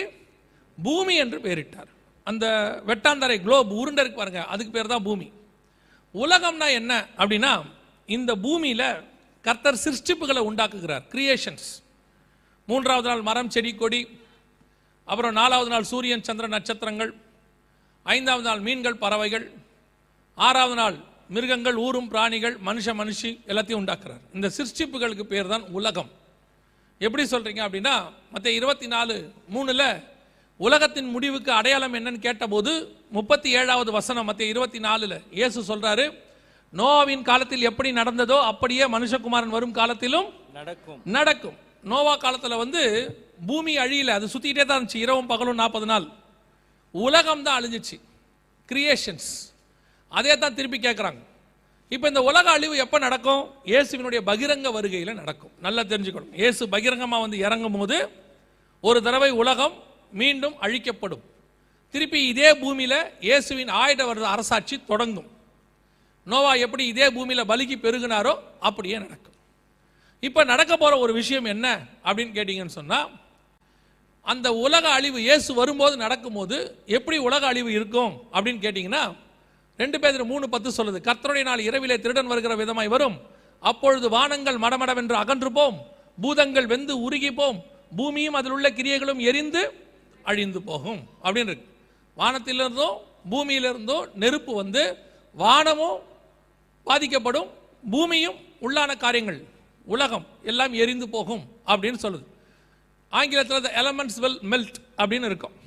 பூமியில் உள்ளதான காரியங்கள் எரிந்து போகும் அப்படின்னு இருக்கு இப்போ அதற்கான ஒரு அடையாளம் அந்த வசனத்துக்கான நிறைவேறுதலுக்கான ஒரு அடையாளம் நம்ம கண்ணுக்கு முன்னாடி ரெடி ஆயிருக்கு அதை மாத்திரம் நான் சொல்லிட்டு நான் ஜோ பண்ணி இந்த கடைசி நாளை முடிக்க விரும்புகிறேன் ஆயிரத்தி தொள்ளாயிரத்தி தொண்ணூற்றி ஐந்துகளுக்கு மேலே இந்த உலகத்தினுடைய அழிவுக்கு காரணம் எதுவாக இருக்கும் யுத்தமாக தண்ணீர் பஞ்சமா அல்லது பூமி அதிர்ச்சியா சுனாமியான்னு சொல்லி பல விஞ்ஞானிகள் சேர்ந்து ஆராய்ச்சி பண்ணிக்கிட்டு இருந்தாங்க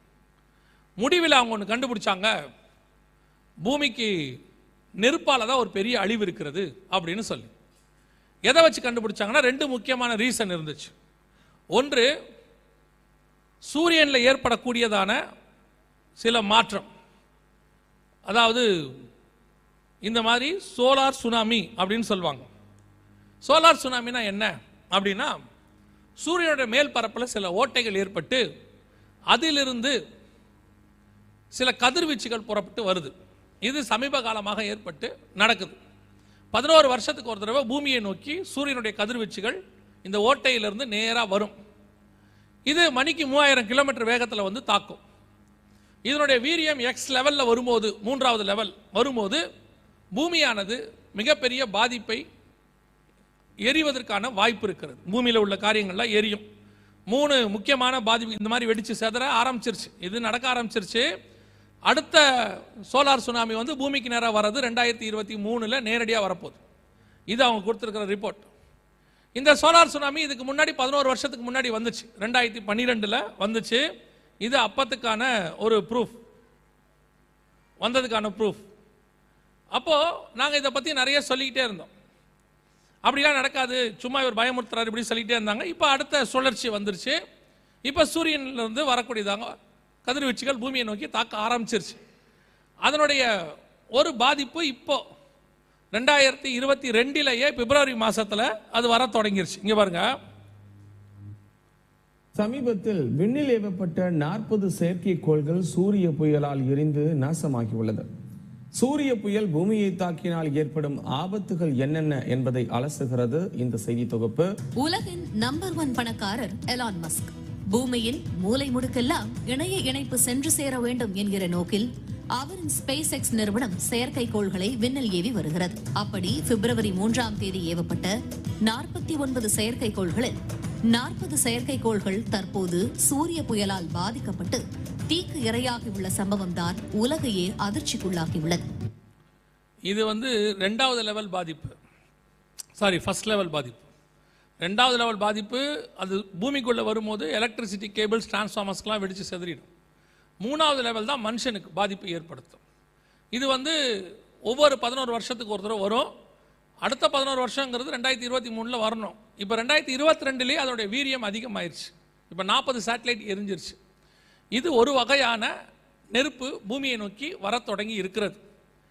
இது முதல் பாதிப்பு ஃபஸ்ட் ஆண்டவர் வந்து பூமியானது அக்கினிக்கு இரையாய் வைக்கப்பட்டிருக்கிறதுன்னு சொன்னார் இனி பூமியை தண்ணியில் அழிக்க மாட்டேன்னு சொல்லியிருக்கிறாரு கடைசியில் பூமியானது அக்கினிக்கு இரையாய் வைக்கப்பட்டிருக்கிறார் இது எதுவுமே கர்த்தர் ஏற்படுத்துறதில்ல நல்லா தெரிஞ்சுக்கொள்ளுங்க நாம் ஏற்படுத்தின நாம் கண்டுபிடிச்ச கண்டுபிடிப்புகள்லாம் சேர்ந்து இயற்கையை வீக் ஆக்கிருச்சு ஓசோன் லேயரில் ஏன் ஓட்டை விழுந்துச்சு அப்படின்னா நாம் ஏற்படுத்தினதான இந்த கார்பன் டை ஆக்சைடு இந்த வரக்கூடியதான ஃப்ளோரின் இந்த மாதிரி விஷயங்கள்லாம் மேலே போய் ஓசோனை ஓட்டப்பட்டுருச்சு இப்போ என்ன கேட்குறாங்க கடவுள் ஏன் இப்படிலாம் செய்கிறாரு கடவுள் காப்பாற்றக்கூடாதா கொடுத்த பேப்பரை நீங்கள் கிழிச்சு விட்டீங்கன்னா அதுக்கு பிறகு அவர் என்ன பண்ணுவார் சரி நான் காப்பாற்றுறேன் எங்கிட்ட வாங்கினாலும் அதுவும் வர மாட்டாங்க கடவுள் இல்லைம்பா நீ காப்பாற்று அப்புறமா உன்னை ஒத்துக்கிறேம்மா இவன் என்னமோ அவருக்கு ஆர்டர் போடுவான் இவன் ஆபத்தில் உட்காந்துருக்கான் தலைக்கு மேலே நெருப்பு கொதிச்சுக்கிட்டு இருக்குது வந்துக்கிட்டும் இருக்கு நாற்பது சேட்டலைட் எரிஞ்சும் போச்சு ஆனாலும் தேவ பயம் ஒன்று வராது அதுதான் நோவா காலத்து ஜனங்கள் தேவன் நீடிய பொறுமையோடு கூட காத்திருந்த போது கீழ்ப்படியாமல் போன ஆவிகள்னு இருக்குல்ல அந்த மாதிரி இதெல்லாம் கண்ணுக்கு எதிராக தெரியுது சூரியன்லேருந்து நெருப்பு கக்க ஆரம்பிச்சிருச்சு நாற்பது சேட்டலைட் எரிஞ்சு போச்சு இது ஃபர்ஸ்ட் லெவல் ரெண்டாவது லெவல் இன்னும் இருக்கு இது வந்து ஒரு பக்கம் இதை விட மோசமான இன்னொரு ஆபத்து ஒன்று வருது என்னன்னு கேட்டிங்கன்னா ஆண்டவர் வந்து நோவா காலத்தில் அதாவது ஆதாம் காலத்தில் இருந்து பூமியை நல்லா பாதுகாப்பாக தான் வச்சு கொடுத்தாரு நல்லா சேஃப்டியாக தான் வச்சு கொடுத்தாரு இவன் எல்லாத்தையும் நாசம் பண்ணிட்டான் கொஞ்சம் கொஞ்சமாக கொஞ்சம் கொஞ்சமாக நாசம் பண்ணியாச்சு முதல்ல ஜலத்திரைன்னு ஒரு பாதுகாப்பு இருந்துச்சு அதான் நோவா காலத்தில் ஓப்பன் ஆயிருச்சு ஏழு பதினொன்று ஆதி ஆகமத்தில் வானத்தின் மதகுகள் திற உண்டன மேலே இருந்து வந்துருச்சு ஸோ அதோட நோவா காலத்துக்கு அப்புறம் வயசெல்லாம் பாதியாக குறைஞ்சிருச்சு ஏன்னு சொன்னால் முதல் பாதுகாப்பு போயிருச்சு ரெண்டாவது பாதுகாப்பு ஓசோன் லேயர் ஓட்டை இந்த மாதிரி விழுந்துருச்சு இப்போ இது வந்து ஒரு சும்மா அனிமேஷன் படம் மாதிரி புரிந்து கொள்ளுதலுக்காக ஓசோனில் ஒரு ஓட்டை விழுந்துருச்சு இப்போ கொஞ்சம் கூடி வருதுன்னு சொல்கிறாங்க மூணாவது ஆண்டோர் பூமி மேலே ஒரு பாதுகாப்பு வளையம் காந்த புலம்னு சொல்லுவாங்க மேக்னெட்டிக் ஃபீல்டு இதுதான் பூமி அந்த இடத்துல சுற்றுறதுக்கு யூஸ்ஃபுல்லாக இருக்குது நம்மளாம் இப்போ அதனால தான் அந்த இடத்துல சுற்றிக்கிட்டு இருக்கிறோம் இப்போ அதுலேயும் என்ன ஆயிடுச்சுன்னு கேட்டிங்கன்னா வெடிப்பு ஏற்பட்டுருச்சு இங்கே இருக்குது பாருங்கள் பூமியின் காந்த புலத்தில் வெடிப்பு இப்போ என்ன ஆகுதுன்னு கேட்டிங்கன்னா மூணாவது பாதுகாப்பு ஓப்பன் ஆயிடுச்சு சூரியன்லேருந்து வரக்கூடிய கதிர்வீச்சு நேராக பூமிக்கு வர தொடங்கிருச்சு அதனால தான் உஷ்ணம் அதிகரிக்குது சூடு அதிகமாகிட்டே போகுது நம்ம சொல்கிறோம்ல சூரிய லெவல் ரொம்ப இன்க்ரீஸ் ஆகுது சூடு அதிகமாக இருக்குது என்ன தெரில என்ன தெரிலன்னா இவ்வளவும் தெரியாமல் நடந்துகிட்டு இருக்கு இவ்வளோ விஷயங்கள் சூரியன்லேருந்து வரக்கூடிய கதிர்வீச்சு ஸ்ட்ரைட்டாக பூமிக்கு வருது இந்த மூணு ஃபில்டரும் போயிருச்சு இப்போ இதை விட மோசமான ஒன்று நடக்குது அதுக்கு பேர் தான் குளோபல் வார்மிங் பருவநிலை மாற்றம் அப்படின்லாம் நம்ம சொல்கிறோமே என்னன்னு கேட்டிங்கன்னா அதை மாத்திரம் நான் சொல்லிட்டு முடிக்கிறேன் கவனிங்க நம்ம ஆண்டவர் எவ்வளோ நல்லவர்னு நீங்கள் தெரிஞ்சுக்கணும் கர்த்தர் தேவன் அன்பானவர்னு இருக்குல்ல அவர் அன்பினுடைய உச்சத்தை நீங்கள் தெரிஞ்சுக்கிறதுக்கு இது உதவும் ஆண்டவர் பூமியை படைக்கும் போது முதல்ல மரம் செடி கொடி எல்லாத்தையும் வச்சு தான் படைச்சார் மூணாவது நாள் எதுக்காகன்னு கேட்டிங்கன்னா ஆறாவது நாள் மனுஷனை படைக்க போகிறார் மனுஷனுக்கு தேவையான ஆக்சிஜன் எதில் இருக்குது அந்த மரம் செடி கொடியில் இருக்குது ஆனால் உண்மையிலே ஆக்சிஜன் யாருன்னு கேட்டிங்கன்னா அவர் தான் அவர் தான் ஜீவ சுவாசத்தை அவனுக்கு என்ன பண்ணார் ஊதினார் ஸோ அவர் தான் ஆக்சிஜன் ஒரிஜினல் ஆக்சிஜன் இப்போ ஜீவ சுவாசத்தை ஊதி அவனுக்கு தேவையான ஆக்சிஜன் கொடுத்தாரு இப்போ இவன் பழம் சாப்பிட்டான் பழம் சாப்பிட்ட உடனே ஓடி போய் எங்கே ஒளிஞ்சான்னு பைபிள் சொல்லு தெரியுமா ஓடி போய் அவன் விருச்சங்களுக்கு பின்னால் ஒளிந்து கொண்டான் மூணாம் அதிகாரம் ஆதியாகமத்தின் புஸ்தகத்தில் இருக்குது விருச்சம்னா மரம் மரங்களுக்கு பின்னால் ஒளிந்து கொண்டான் அவருடைய அர்த்தம் என்னன்னா இப்போ இவன் பாவம் செஞ்சோன்னா ஆண்டவர் விட்டு தூரம் போயிட்டான் தேவரீர் தோட்டத்தில் உலாவுகிற சத்தத்தை கேட்டு பயந்து அப்படின்னு இருக்கு ஸோ ஆண்டவரை விட்டுட்டு இவன் தூரம் போயிட்டான் ஆனால் ஆண்டவர் எவ்வளோ நல்லவர் பாருங்க தூரம் போனாலும் அவன் உயிரோடு இருக்கணும் அவன் சாகிற வரைக்குமாவது நல்லபடியாக சாகணும் அதுக்காக ஆண்டவர் என்ன பண்ணார்னா ஆல்டர்னேட்டாக இன்னொரு ஆக்சிஜன் வச்சார் அதுதான் மரம் இவர் தான் அல்மைட்டி ஆக்சிஜன் இவனை விட்டு போனாலும் அவன் உயிரோடு இருக்கணும்னு சொல்லி அவனுக்கு ஒரு ஆப்ஷன் ரெடி பண்ணி வச்சார் அதுதான் மரம் மரத்துக்கு பின்னாடி போய் ஒளிஞ்சுக்கிட்டான் அதோட அர்த்தம் என்னன்னா அது நித்திய ஜீவன் இது ஜீவன் மரம் ஜீவன் ஆனால் அவர் தான் நித்திய ஜீவன் இப்போ பின்னாடி போய் ஒளிஞ்சுக்கிட்டான் இப்போ பிசாஸ் பார்த்தான் இந்த கர்த்தர் இவ்வளோ நல்லவரா தன்னை விட்டு ஓடினவன் கூட நல்லா இருக்கணும்னு நினைக்கிறாரு துன்மார்க்கன் கூட சாகிறத கர்த்தர் என்ன செய்யலையா விரும்பல நல்லோர் மேலும் தீயோர் மேலும் பெய்யும் மழை கர்த்தர் கெட்டவனுக்கு கூட நல்லவனா இருக்கணும் தான் நினைக்கிறார் அவனை எப்படியாவது காப்பாற்றணும் தான் நினைக்கிறார் அந்த தேவன் ஆதாமையும் அப்படிதான் காப்பாற்றணும் நினைச்சார் பிசாஸ் பார்த்தான் சரி ஆதாமுக்கு ஐடியா கொடுத்தான் மனைவி ஆகி போச்சு பிள்ளைகள் ஆகி போச்சு எத்தனை நாள் இப்படியே சுற்றிக்கிட்டு இருப்ப ஒரு வீடு வாசல் வேணாமா முதல்ல ஒரு வீட்டை கட்டு நல்லா ஒரு டென்ட்டு போடு நல்லா முதல்ல வீடு கட்டினா என்ன வேணும் மரத்தை விட்டு அடுத்து ட்ராவல் பண்ணணும் ரோடு போடணும் ரோடு போடணும்னா முதல்ல எதை வெட்டணும் மரத்தை வெட்டு ஏன்னா மரத்தை வெட்டம்னா என்ன வரும் வே வரும் வழி வரும் அப்புறம் மாட்டு வண்டி ஓட்டணும் அடுத்து என்ன வெட்டணும் ஒவ்வொன்றத்துக்கும் ஒரு ஒரு மரத்தை வெட்ட சொன்னான் பாருங்க மரம் வெட்ட வெட்ட ஒரு ஒரு ஆக்சிஜன் பங்காக வெட்டிக்கிட்டே வந்தாங்க ஒரு ஒரு ஆக்சிஜன் பங்கு மூடிக்கிட்டே வந்தாங்க கடைசியில் மனுஷனுக்கு எப்போ சிட்டியில் வாழணுன்ற ஆசை வந்துச்சோ அப்போவே டோட்டல் ஆக்சிஜனும் க்ளோஸ் ஆக போச்சு எல்லாத்தையும் வெட்டிட்டான் இப்போ கர்த்தர் என்ன பண்ணியிருந்தாருன்னு கேட்டிங்கன்னா பூமிக்கு மேலே ஒரு பாதுகாப்பு வளையம் கொடுத்துருந்தார் அதுக்கு பேர் க்ரீன் ஹவுஸ் எஃபெக்ட் அப்படின்னு பேர் இப்போ இருக்க சயின்ஸில் நீங்கள் போய் படிக்கலாம் பூமிக்கு மேலே ஒரு ஷீல்டு மாதிரி இருக்கும் இந்த மேலே போகிற ஆக்சிஜன் எல்லாம் திருப்பி பூமிக்குள்ளேயே வரா மாதிரி பண்ணி வச்சுருந்தார் ஆண்டவர் ஏன்னா இவனுக்கு என்ன தேவை ஆக்சிஜன் தேவை அதனால் திரும்பி வரா மாதிரி பண்ணியிருந்தார் இவன் என்ன பண்ணிட்டான் மரத்தை வெட்ட வெட்ட வெட்ட ஆக்சிஜன் குறைஞ்சிச்சு அதுக்கு பதிலாக இவன் கண்டுபிடிச்ச எல்லாத்துலேருந்து என்ன வந்துச்சு ஆக்சிஜன் வரல எதுலேயும் எல்லாத்துலேயும் என்ன வந்துச்சு கார்பன் டை ஆக்சைடு வந்துச்சு மீத்தேன் வந்துச்சு ஈத்தேன் வந்துச்சு எல்லாம் வர வர வர எல்லாம் திருப்பி போய் போய் எங்கே வந்துச்சு பூமிக்குள்ளேயே வந்துச்சு இவர் வச்சது கூல் ஆக்சிஜன் இவன் கண்டுபிடிச்சதெல்லாம் சூடு மேலே போய் போய் திருப்பி எல்லாம் கீழே வந்துச்சு பாருங்கள் அத்தனையும் பூமியை மூட தொடங்குச்சு அதுக்கு பேர் தான் குளோபல் வார்மிங் இதுதான் பருவநிலை மாற்றம் இப்போ ஆயிடுச்சு அதனுடைய விளைவாக பூமி சூடாயிருச்சு இப்போ எந்த அளவுக்கு சூடுனா ரஷ்யா உக்ரைன் பிரச்சனைக்கு முன்னாடி வரைக்கும் one point five degree Celsius சூடு இன்க்ரீஸ் ஆயிடுச்சு இப்போ ரஷ்யா உக்ரைன் பிரச்சனைக்கு பிறகு ரெண்டு டிகிரி இன்க்ரீஸ் ஆயிடுச்சு இப்போ மொத்தம் பூமி அழிவதற்கு தேவையான சூடு எவ்வளோன்னா த்ரீ பாயிண்ட் ஃபைவ் டிகிரிலேருந்து ஃபைவ் டிகிரி வரைக்கும் இருந்தால் போதும் பூமியானது எரிஞ்சு முழுசும் எரிஞ்சிடும் இப்போ பூமியினுடைய நிலைமை என்னன்னு கேட்டிங்கன்னா எவ்வளோ இன்க்ரீஸ் ஆகிருக்கு கேட்டால்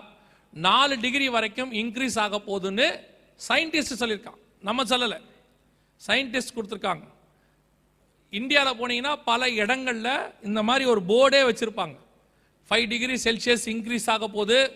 கேர்ஃபுல்லாக இருங்க அப்படின்னு சொல்லி அதாவது அரசாங்கங்கள் தாங்கள் செய்ய வேண்டியது கடமைகளை செய்துக்கிட்டு இருக்கிறாங்க அனௌன்ஸ்மெண்ட் கொடுத்துக்கிட்டே இருக்கிறாங்க இன்க்ரீஸ் ஆக போது இன்க்ரீஸ் ஆக போது இன்க்ரீஸ் ஆக போதுன்னு இப்போ முழுவதுமாக சூடு இன்க்ரீஸ் ஆக தொடங்கிருச்சு அதனுடைய விளைவாக இது ஐநா சபையோட ரிப்போர்ட் அவங்க என்ன கொடுத்துருக்குறாங்கன்னா three point five degree Celsius வரை பூமியினுடைய உஷ்ணம் இன்க்ரீஸ் ஆகும் அப்படி ஆகும்போது பூமியானது மிகப்பெரிய பேரழிவை சந்திக்கும் அது உலகையே அழிக்கக்கூடிய அளவிற்கு போதுமானதாக இருக்கும் அப்படின்னு சொல்லியிருக்கிறார் இப்போ நாம் ரெண்டு டிகிரி செல்சியஸை தாண்டிக்கிட்டு இருக்கிறோம் ஒருவேளை மூன்றாம் உலக யுத்தம் வருமானால் three point five degree Celsius என்பது சர்வசாதாரணமாக வந்துடும் ஒருவேளை மூன்றாம் உலக யுத்தம் வரலனா ரெண்டாயிரத்தி முப்பதுக்குள்ளே வந்துடும் ஏன்னு சொன்னால் இதெல்லாம் குறையணும்னா மொத்த ஃபேக்ட்ரியும் ஸ்டாப் பண்ணணும் மொத்த வாகனம் ஓட்டுறதையும் நிறுத்தணும் எது எதெல்லாம் carbon dioxide methane ethane வருதோ எல்லாத்தையும் ஸ்டாப் பண்ணோம் இப்போ இந்த கொரோனாவுக்கு லாக்டவுன் போட்டாங்க அதில் ஒரு ரூமர் கூட இருக்குது என்ன இருக்குன்னா ஒரு ஒரு புரளி என்ன இருக்குன்னா இந்த கொரோனாவை பேஸ் பண்ணி ஏன் வேர்ல்டு வைட் லாக்டவுன் போட்டாங்கன்னா இந்த குளோபல் வார்மிங்காக தான் ஏன்னா வேறு வழி இல்லை எல்லாத்தையும் நிறுத்தினாதான் இந்த சூடு வந்து குறையும் இன்க்ரீஸ் ஆகாமல் இருக்கும் இதை என்ன பண்ணலான்னா வேற வழியே இல்லை இப்போ நமக்கெல்லாம் இதை பற்றி ரொம்ப தெரியாது வெஸ்டர்ன் கண்ட்ரிஸ் ஃபுல்லாக மக்கள் வரைக்கும் இதை சர்வசாதாரணமாக இதுக்கு ரெடியாக தொடங்கிட்டாங்க இதுலேருந்து தப்பிக்கிறதுக்கான வழியை ரெடியாக தொடங்கிட்டாங்க இப்போ எல்லா நாடுகளிலும் இது சாத்தியப்படாது இந்தியா சைனா போன்ற நாடுகளில் இதெல்லாம் ஸ்டாப் பண்ணவே முடியாது யோசித்து பாருங்கள் ஒரு நாளைக்கு எல்லா ஃபேக்ட்ரியும் மூணா மொத்த பொருளாதாரமும் க்ளோஸாக போயிடும் மக்கள் செத்து போயிடுவாங்க ஸோ என்ன பண்ணுறதுன்னு தெரியாமல் மனுஷன் முழிச்சிட்டு இருக்கிறான் எதெல்லாம் அவன் புரட்சி புரட்சினானோ இப்போ உட்காந்து புலம்பிக்கிட்டு இருக்கிறான் என்ன பண்ணலாம் என்ன பண்ணலான்னு கர்த்தர் பூமியை கொடுக்கும்போது காட்டு மிராண்டி கையில் கொடுக்கல கர்த்தர் பூமியை கொடுக்கும்போது எல்லாவற்றையும் உருவாக்கி சர்வ ஞானமுள்ள ஒரு மனுஷன் கையில் கொடுத்தாரு நம்ம நினச்சிக்கிறோம் மனுஷன் குரங்கிலிருந்து வந்தான் அதுக்கு பிறகு அறிவு கொஞ்சம் கொஞ்சமாக வளர்ந்துச்சு அப்புறம் சிக்கி முக்கி கல்லில் வச்சு நெருப்பு கொண்டாந்தாங்க அப்புறம் வீல் கண்டுபிடிச்சி சுற்றுனாங்க கொஞ்சம் கொஞ்சமாக வளர்ந்தோன்னு பைபிள் அப்படி சொல்லலை ஆதாமை சர்வ ஞானத்தோடு கூட கத்தர் உண்டாக்கினார் அப்படிதான் இருக்கு இவன் எதெல்லாம் கண்டுபிடிச்சானோ அதெல்லாம் இப்போ இவனுக்கே ஆபத்தாக திரும்புது நாம் சொன்னோம்னா ஒத்துக்க மாட்டான் இப்போ அவனே புலம்புறான் என்ன பண்ணுறதுன்னு தெரியாமல் முழிக்கிறான் மனுஷன் நடக்கட்டும் இப்போ three point five degree Celsius என்பது ரொம்ப சீக்கிரத்தில் இன்க்ரீஸ் ஆகும் யுத்தம் வந்தால் சில வருஷங்களுக்குள்ள யுத்தம் வராட்டி ரெண்டாயிரத்தி முப்பதுக்குள்ள அப்படின்னு அவங்க ரிப்போர்ட் கொடுத்துருக்குறாங்க சரி இதுலேருந்து தப்பிக்கிறதுக்கு என்ன செய்யணும் அப்படின்னு சொல்லி இவங்க என்ன பண்ணுவாங்கன்னு மனுஷன் என்ன பண்ணுவான்னு பைபிள் சொல்லுது ஆறாம் அதிகாரம் வெளிப்படுத்தின விசேஷம் அதான் நாலாவது முத்திரை ஆறாம் அதிகாரம் வெளிப்படுத்தின விசேஷம் பதினஞ்சாவது வசன வாசி பூமியின் ராஜாக்களும் பெரியோர்களும் ஐஸ்வர்யவான்களும் சேனை தலைவர்களும் பலவான்களும் அடிமைகள் யாவரும் சுயாதீனர் யாவரும் பர்வதங்களின் குகைகளிலும் கண்மலைகளிலும் ஒளிந்து கொண்டு ரெண்டாயிரம் வருஷத்துக்கு முன்னாடி இருக்கு பைபிளில் பர்வதங்களையும் கண்மலைகளும் போதும் ரெண்டாயிரம் வருஷத்துக்கு முன்னாடி இருக்கு பர்வதங்களின் குகைகளிலும் கண்மலைகளிலும் இப்போ கண்டுபிடிச்சிருக்கான் இந்த குளோபல் வார்மிங்கிலிருந்து தப்பிக்கிறதுக்கு என்ன செய்யணும் அப்படின்னு சொன்னால் வேற வழியே இல்லை மலைகளுக்கு அடியில் இந்த மாதிரி குகைகள் தோண்டி போனால் தான் சமாளிக்க முடியும்னு கண்டுபிடிச்சிருக்கிறாங்க இது நார்வே தோண்டி இருக்கிற குகை பின்னாடி தெரியுது பாருங்க பின்னாடி இருக்கு இருபது லட்சம் பேர் வரைக்கும் இருக்கலாம் ஆனால் இது அதுக்கானது இல்லை இது பேர் குளோபல் சீட் வால்ட் உலகத்தில் இருக்கிற எல்லா மரம் செடி கொடி அதனுடைய விதைகளை காப்பாற்றுவதற்காக உருவாக்கப்பட்டு வச்சிருக்கிறாங்க ஏன்னா குளோபல் வார்மிங்கில் எல்லாம் எரிஞ்சிரும் அப்படின்னு சொல்லி இதுக்கு பேர் ஸ்டாஸ்பர்க் சாரி ஸ்டாவல் பேர்ட் அப்படிங்கிற இடத்துல இதை உருவாக்கி இருக்கிறாங்க நார்வேயில் இருக்குது உலகத்தில் இருக்கிற எல்லா நாட்டினுடைய மரம் செடி கொடியெல்லாம் இது உள்ள இருக்கு இது ரஷ்யா உண்டாக்கி இருக்கிற கொகை இது அமெரிக்கா உண்டாக்கி இருக்கிறது இந்த மாதிரி குகைகளுக்குள்ள தான்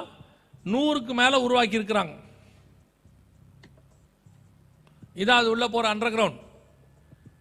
எல்லா நாடுகளும் இப்போ அந்த மாதிரி செஞ்சு வச்சிருக்கிறாங்க உலகளாவிய ஸோ ஆறாம் அதிகாரம் பதினஞ்சாம் வாசனம் வரைக்கும் உலகம் ரெடி ஆயிடுச்சு குளோபல் வார்மிங்க்கு அவங்க எல்லாம் ரெடி ஆயிட்டாங்க எல்லாம் நடைபெற்று கொண்டே இருக்கிறது ஆனால் இதெல்லாம் அவர்களுக்கு அவர்கள் செஞ்சு வச்சிருக்கிறது அதுக்கப்புறம் பூமி இன்னும் மோசமான கண்டிஷனுக்கு போகும் டோட்டலாக இயேசு பகிரங்கமாக வரும்போது எரிய தொடங்கும் இது எல்லாமே பைபிளில் இருக்கு அடுத்து எட்டாம் அதிகாரத்தில் பார்த்தீங்கன்னா அக்கினி பூமியிலுக்கு மேலே வந்து விழுன்னு இருக்குது எல்லாம் இருக்கு இதெல்லாம் ஒரு பக்கம் நடைபெற்று கொண்டு இருக்கிறது இப்போ நாம் என்ன செய்ய போகிறோம் இதுதான் கேள்வி இதெல்லாம் அடையாளம் பைபிளில் சொன்ன மாதிரியே வானம் வெந்து அழிந்து பூமி எரிந்து உருகி போவதற்கு ரெடி ஆயிடுச்சு ஒரு பக்கம் சோலார் சுனாமி இன்னொரு பக்கம் குளோபல் வார்மிங் இன்னொரு பக்கம் ரிங் ஆஃப் ஃபயர்னு சொல்லக்கூடிய பூமிக்கு அடியிலேருந்து வரக்கூடிய நெருப்புகள் எல்லாம் இப்போ ready everything is ready இதுலேருந்து தப்பிக்கிறதுக்கு மனுஷனும் என்ன பண்ணுவான்னு பைபிள் சொல்லுச்சு ஆறாம் அதிகாரம் பதினஞ்சாம் வசனம் வெளிப்படுத்தின விஷயம் நீங்கள் வாசிச்சிங்க இல்லையா அதே காரியம் ஓசியாவின் புஸ்தகம் பத்தாம் அதிகாரம் எட்டாம் வசனத்திலும் இருக்கு அதே காரியம் ரெண்டாம் அதிகாரம் ஏசாயா தீர்க்கதர்சன புஸ்தகத்திலும் இருக்கு ஒரு இடத்துக்கு மூணு இடத்துல ஆண்டவர் கொடுத்துருக்கிறார் இந்த மாதிரி அவங்க போய் மலைகளுக்கு அடியில் பதுங்கி கொள்வாங்க பதுங்கி கொள்வாங்கன்னு சொல்லி ஸோ இப்போ எல்லாமே ரெடியாக இருக்குது இதெல்லாம் குளோபல் வார்மிங்கோட இன்க்ரீஸ் இனி இதை குறைக்கவும் முடியாது இப்போ யுத்தங்கள் ஒரு பக்கம் ஆரம்பிச்சிருச்சு இன்றைக்கி கூட ஒரு பெரிய மத தலைவர் உலகளாவிய பெருமதிப்புக்குரியதான ஒரு மத தலைவர் அவர் தன்னுடைய அஃபிஷியல் வெப்சைட்டில் கொடுத்துருக்குறாங்க தேர்ட் வேர்ல்டு வார் வாஸ் டிக்ளேர்டுன்னு சொல்லி மூன்றாம் உலக யுத்தம் ஆரம்பித்து விட்டது அப்படின்னு சொல்லி அவருடைய வெப்சைட்டில் கொடுத்துருக்குறாங்க இன்னும் அது வந்து ஆத்தன்டிகேட்டடாக தெரியல பார்த்துக்கிட்டு இருக்கிறோம் பார்த்துட்டு ஓகேன்னா அதையும் உங்களுக்கு சொல்லுவோம் எதுக்கு சொல்கிறோம் அப்படின்னு கேட்டிங்கன்னு சொன்னால் இந்த மூன்றாம் உலக யுத்தம் அஃபிஷியலாக ஆரம்பிச்சிருச்சுன்னா global warming three point five degree செல்சியஸுங்கிறது ரொம்ப சர்வசாதாரணமாக வந்துடும் பைபிள் சொன்னபடி பூமியானது அக்கினிக்கு இறையாய் ரெடியாக இருக்கும் இது வெளியே சம்பவிக்க வேண்டியது இதெல்லாம் வெளியே நடக்க தான் செய்யும் ஏன்னா கத்தர் சொன்னபடி அத்தனையும் நடக்குது அவங்க அதுக்கு பாத்திரவானா மாறிட்டாங்க நீங்களும் நானும் என்ன பண்ண போகிறோம் இதான் கேள்வி இவையெல்லாம் சம்பவிக்கும் போது வசனம் தெளிவாக சொல்லுது லூக்கா இருபத்தி ஒன்று இருபத்தி எட்டை வாசியுங்கள் லூக்கா எழுதின சுவிசேஷம் இருபத்தோராம் அதிகாரம் இருபத்தி எட்டாவது வசனத்தை வாசி இவைகள் சம்பவிக்க தொடங்கும் இவைகள் சம்பவிக்க தொடங்கும் போது உங்கள் மீட்பு சமீபமாக இருப்பதால் எல்லாம் ஆரம்பிக்கும் போது நம்முடைய மீட்பு சமீபமாக இருக்கிறது இதெல்லாம் ஆரம்பிச்சிருச்சு அப்படின்னா நம்முடைய மீட்பு ரொம்ப சமீபமாக இருக்குது பக்கத்தில் எங்கேயோ தான் இருக்குது வாசப்படியில் தான் நிற்கிறார் எப்போ உள்ள வருவார்னு தெரியாது அவங்க கண்மலைக்கு அடியில் போய் தங்கி கொள்வாங்க அவங்க போயிட்டு ஒரு மலைகளுக்கு அடியில் பதுங்கி கொள்வாங்க ஒவ்வொரு பங்கருக்கும் விலை நாலு லட்சம் அமெரிக்க டாலர் எட்டு லட்சம் அமெரிக்க டாலர் ஒரு ஆளுக்கு அவங்க நிர்ணயிச்சிருக்கிறாங்க அவங்க இருக்கிறவங்க போவாங்க அதை பார்த்தீங்கன்னா பூமியின் ராஜாக்கள் பெரியோர்கள் ஐஸ்வர்யவான்கள் அவங்க தான் இருப்பாங்க தருத்திரம் இருக்க மாட்டாங்க அதில் ஆறு பதினஞ்சில் வாசிச்சிங்கன்னா தருத்திரர் இருக்க மாட்டாங்க ஏன்னா தருத்திரர் போக முடியாது ஸோ இதெல்லாம் அவங்களுக்கு ஆனால் உங்களுக்கும் எனக்கும் இதெல்லாம் சம்பவிக்கும் போது நான் என்ன பண்ணுவேன் அவங்கவுங்க போய் பூமிக்கு அடியில் பதுங்கி கொள்கிறாங்களே நான் என்ன செய்வேன் அப்படின்னு கேட்டால் வசனம் சொல்லுது இவைகள் சம்பவிக்க தொடங்கும் போது நம்முடைய மீட்பு சமீபமாக இருக்கிறது லேலூயா இயேசு சொன்ன இத்தனையும் துல்லியமாக நடக்கும் என்றால் அவர் வருவேன் என்கிற வாக்கு தத்தமும் துல்லியமாக நடக்கும் இதெல்லாம் எதுக்காக கொடுக்கப்பட்டது அவர் சொன்ன இந்த வசனம் நிறைவேறுவதற்காக அடையாளமாக கொடுக்கப்பட்டிருக்கு வேத வாக்கியங்கள் உறுதிப்படுத்துறதுக்கு தான் இதெல்லாம் அடையாளங்கள்லாம் இப்போ இந்த அடையாளம் இவ்வளவும் எதுக்குன்னா இயேசு வருவார் என்கிற வசனத்தை உறுதிப்படுத்துவதற்கு அப்போ இயேசு நிச்சயம் வரப்போகிறார் இது இன்னும் வேகமாக நடக்க நடக்க அவருடைய வருகையும் மிக சமீபம்னு அர்த்தம் நம்முடைய இப்பத்தி வேலை அண்டர் கிரவுண்ட் எங்கேயாவது இருக்குமா தேடி வாங்க முடியுமா நாலு பேருக்கு ஏற்ற மாதிரி இருக்குமான்னு யோசிக்கிறத நிறுத்திட்டு வருகையில் போகிறதுக்கு வழி கிடைக்குமா இயேசுவை சந்திக்க ஆயத்தப்படணும் நான் என்ன பண்ணணும்னு யோசிங்க எதுக்கு சொல்கிறேன் சிலர் சொல்லுவாங்க அதையும் செய்வோம் இதையும் செய்வோம் ஒரு பக்கம் இதையும் ரெடி ஆகிப்போம் ஒரு பக்கம் கீழே போகிறதுக்கும் ரெடி ஆகும் என்ன தப்பு கொரோனா வந்துச்சு முதல் வந்துச்சு ரெண்டாவது ஆளை வந்துச்சு என்ன பண்ணுறதுனே தெரியாமல் சும்மா தானே இருந்தியா ஜெபம் பண்ணிட்டு அமைதியாக தான் இருந்தீங்க அதே மாதிரி இதுக்கும் அமைதியாக இருங்க உங்களை என்னையும் மீட்க அவர் கண்டிப்பாக வருவார் நமக்கு ஒரு பேழையை கட்டி கொண்டிருக்கிறவர் அவர் நோவா ஒரு பேழையை கட்டி அழிவுக்கு முன்பாக ஜனங்களை காப்பாற்றுறதுக்கு ரெடி பண்ண மாதிரி உங்களுக்கும் எனக்கும் ஒரு வாசஸ்தலத்தை உண்டு பண்ண அவர் போயிருக்கிறார் நிச்சயம் இவைகள் சம்பவிக்க தொடங்கும் போது சொன்னவர் பொய்யுரையாத தேவன் வாக்கு மாறாதவர் சொல்லியும் செய்யாதிருப்பாரோ வசனத்தும் நிறைவேற்றாதிருப்பாரோ அவர் ஒரு முறை சொல்லி மறுமுறை யோசிக்கிற தேவன் கிடையாது அவர் சொன்னா நிச்சயம் வருவார் வந்து உங்களை என்னையும் அழைத்து கொண்டு போவார் அல்லூயா உங்களுடைய என்னுடைய வேலை விசுவாசத்தோடு காத்திருக்கிறது மட்டும் நான் என்ன செய்யணுங்க முதலாவது இயேசு கிறிஸ்துவை சொந்த ரட்சகராக நீங்கள் ஏற்றுக்கொள்ள வேண்டும் அவ்வளோதான் என் உள்ளத்தில் வாரும் என் பாவத்தை மன்னியும் உம்முடைய பிள்ளையா என்னை ஏற்றுக்கொள்ளும் நீங்கள் இருதயத்தில் அறிக்கை பண்ணும்போது இயேசு உங்கள் பாவங்களை மன்னிக்க வல்லமை உள்ளவராக இருக்கிறார் இயேசுக்கிட்ட எந்த பாகுபாடு கிடையாது எந்த ஊருக்காரன் எந்த நாட்டுக்காரன் எந்த மொழிக்காரன் எந்த ஜாதிக்காரன் இதெல்லாம் இயேசுக்கிட்ட கிடையாது இதெல்லாம் மனுஷன் உண்டாக்குனது இயேசுவை பொறுத்த வரைக்கும் நீங்கள் அவரால் உண்டாக்கப்பட்டதான ஒரு மனுஷன் உங்களை மீட்க அவர் விரும்புகிறார் தம்முடைய ரத்தத்தாலே உங்களை கழுவ விரும்புகிறார் இப்போ உங்களை நேசிக்கிறதுனால தான் இவ்வளவு சொல்கிறார் நீங்கள் கேட்கலாம் இவ்வளோ செய்கிற இயேசு இதெல்லாம் தடுத்து நிறுத்திடலாமே இவ்வளத்தையும் செஞ்சு இயேசு மனுஷங்கிட்ட நல்லா தான் கொடுத்தாரு அவன் இன்னும் மோசமாக்கிட்டே போகிறான் இப்போ கொடுத்தாலும் திருப்பியும் அதை மோசமாக தான் ஆக்குவான் சரி பண்ணி கொடுத்தாலும் மோசமாக்குவான் ஏன்னா மனுஷனுடைய சுபாவம் அப்படி ரெண்டாயிரம் வருஷத்துக்கு முன்னாடி ஒரு தடவை சரி பண்ணி கொடுத்தாரு ஒன்றும் சரியாகல அதுக்கு முன்னாடி ரெண்டாயிரம் வருஷத்துக்கு ஒரு தடவை நோவா காலத்தில் சரி பண்ணி கொடுத்தாரு திருப்பி மோசமாக்கிட்டான் இயேசு வந்து சரி பண்ணி கொடுத்தாரு மோசமாக்கிட்டான் இப்போ திருப்பி ஆண்டவர் சரி பண்ண போகிறதில்ல அழைச்சிக்கிட்டு போக போகிறார் தம்முடைய ஜனங்களை அழைத்து கொண்டு போக போகிறார் அவரை ஏற்றுக்கொள்கிறது தான் ஒரே வழி வேறொரு வழி இல்லை அவரே வழியும் சத்தியமும் ஜீவனுமாய் இருக்கிறார் ரெண்டாவது பிதா குமாரன் பர்சுத்தாவின் நாமத்தினாலே தண்ணீரில் மூழ்கி ஞானஸ்தானம் எடுத்திருக்கணும் ஞானஸ்தானம் எடுக்காமல் இந்த வருகையில் போக முடியாது அதுக்கு காரணம் நீங்கள் வானத்துக்கும் பூமிக்கும் மனுஷருக்கு முன்பாகவும் பிசாசின் கூட்டங்களுக்கு முன்பாகவும் அறிக்கை பண்ணுகிறீர்கள் என் பழைய மனுஷன் மறித்து விட்டான் நான் புது சிருஷ்டியாக இருக்கிறேன் என்று அறிக்கை பண்ணுகிறீர்கள் அதுதான் அதனுடைய அடையாளம் ஏன் ஏன் ஞானஸ்தானம் எடுக்கணும் அப்படின்னா நீங்கள் சர்வ லோகத்துக்கு முன்பதாக உங்களை அடையாளப்படுத்துகிறீர்கள் நான் தேவனுடைய பிள்ளையாய் மாறிவிட்டேன் என்று சொல்லி ஸோ நீங்கள் அந்த ஞானஸ்தானத்தை கண்டிப்பாக எடுக்கணும்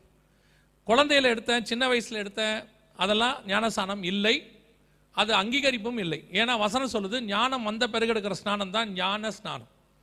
கர்த்தருக்கு பயப்படுதலே ஞானத்தின் ஆரம்பம் தீமை விட்டு விலகுதலே கர்த்தருக்கு பயப்படுகிற பயம் எப்போ ஞானஸ்தானம் எடுக்கணும்னா தீமை விட்டு விலகி கர்த்தருக்கு பயந்து இனி பாவம் செய்ய மாட்டேன் அறிக்கை செய்து பாவத்துக்கு மறித்து நீதிக்கு உயிர்த்தெழுதல் அந்த ஞானசனம் எடுக்கணும் எடுத்திருக்கீங்களா மூன்றாவது மீட்கப்படும் நாளுக்கென்று முத்திரையான பரிசுத்தாவின் அபிஷேகத்தை பெற்றிருக்க வேண்டும்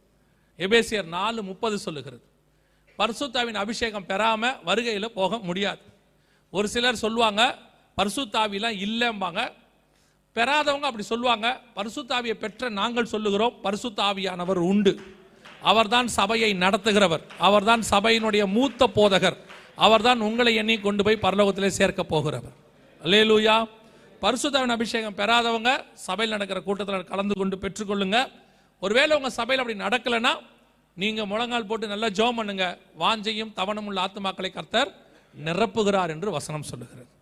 நாலாவது வேறுபாடு உள்ள வாழ்க்கை அப்போ நடவடிக்கைகள் ரெண்டாம் அதிகாரம் நாற்பதாவது வசனம் சொல்லுது மாறுபாடான அந்த சந்ததியை விட்டு விலகி உங்களை ரட்சித்துக் கொள்ளுங்கள் என்று சொல்லி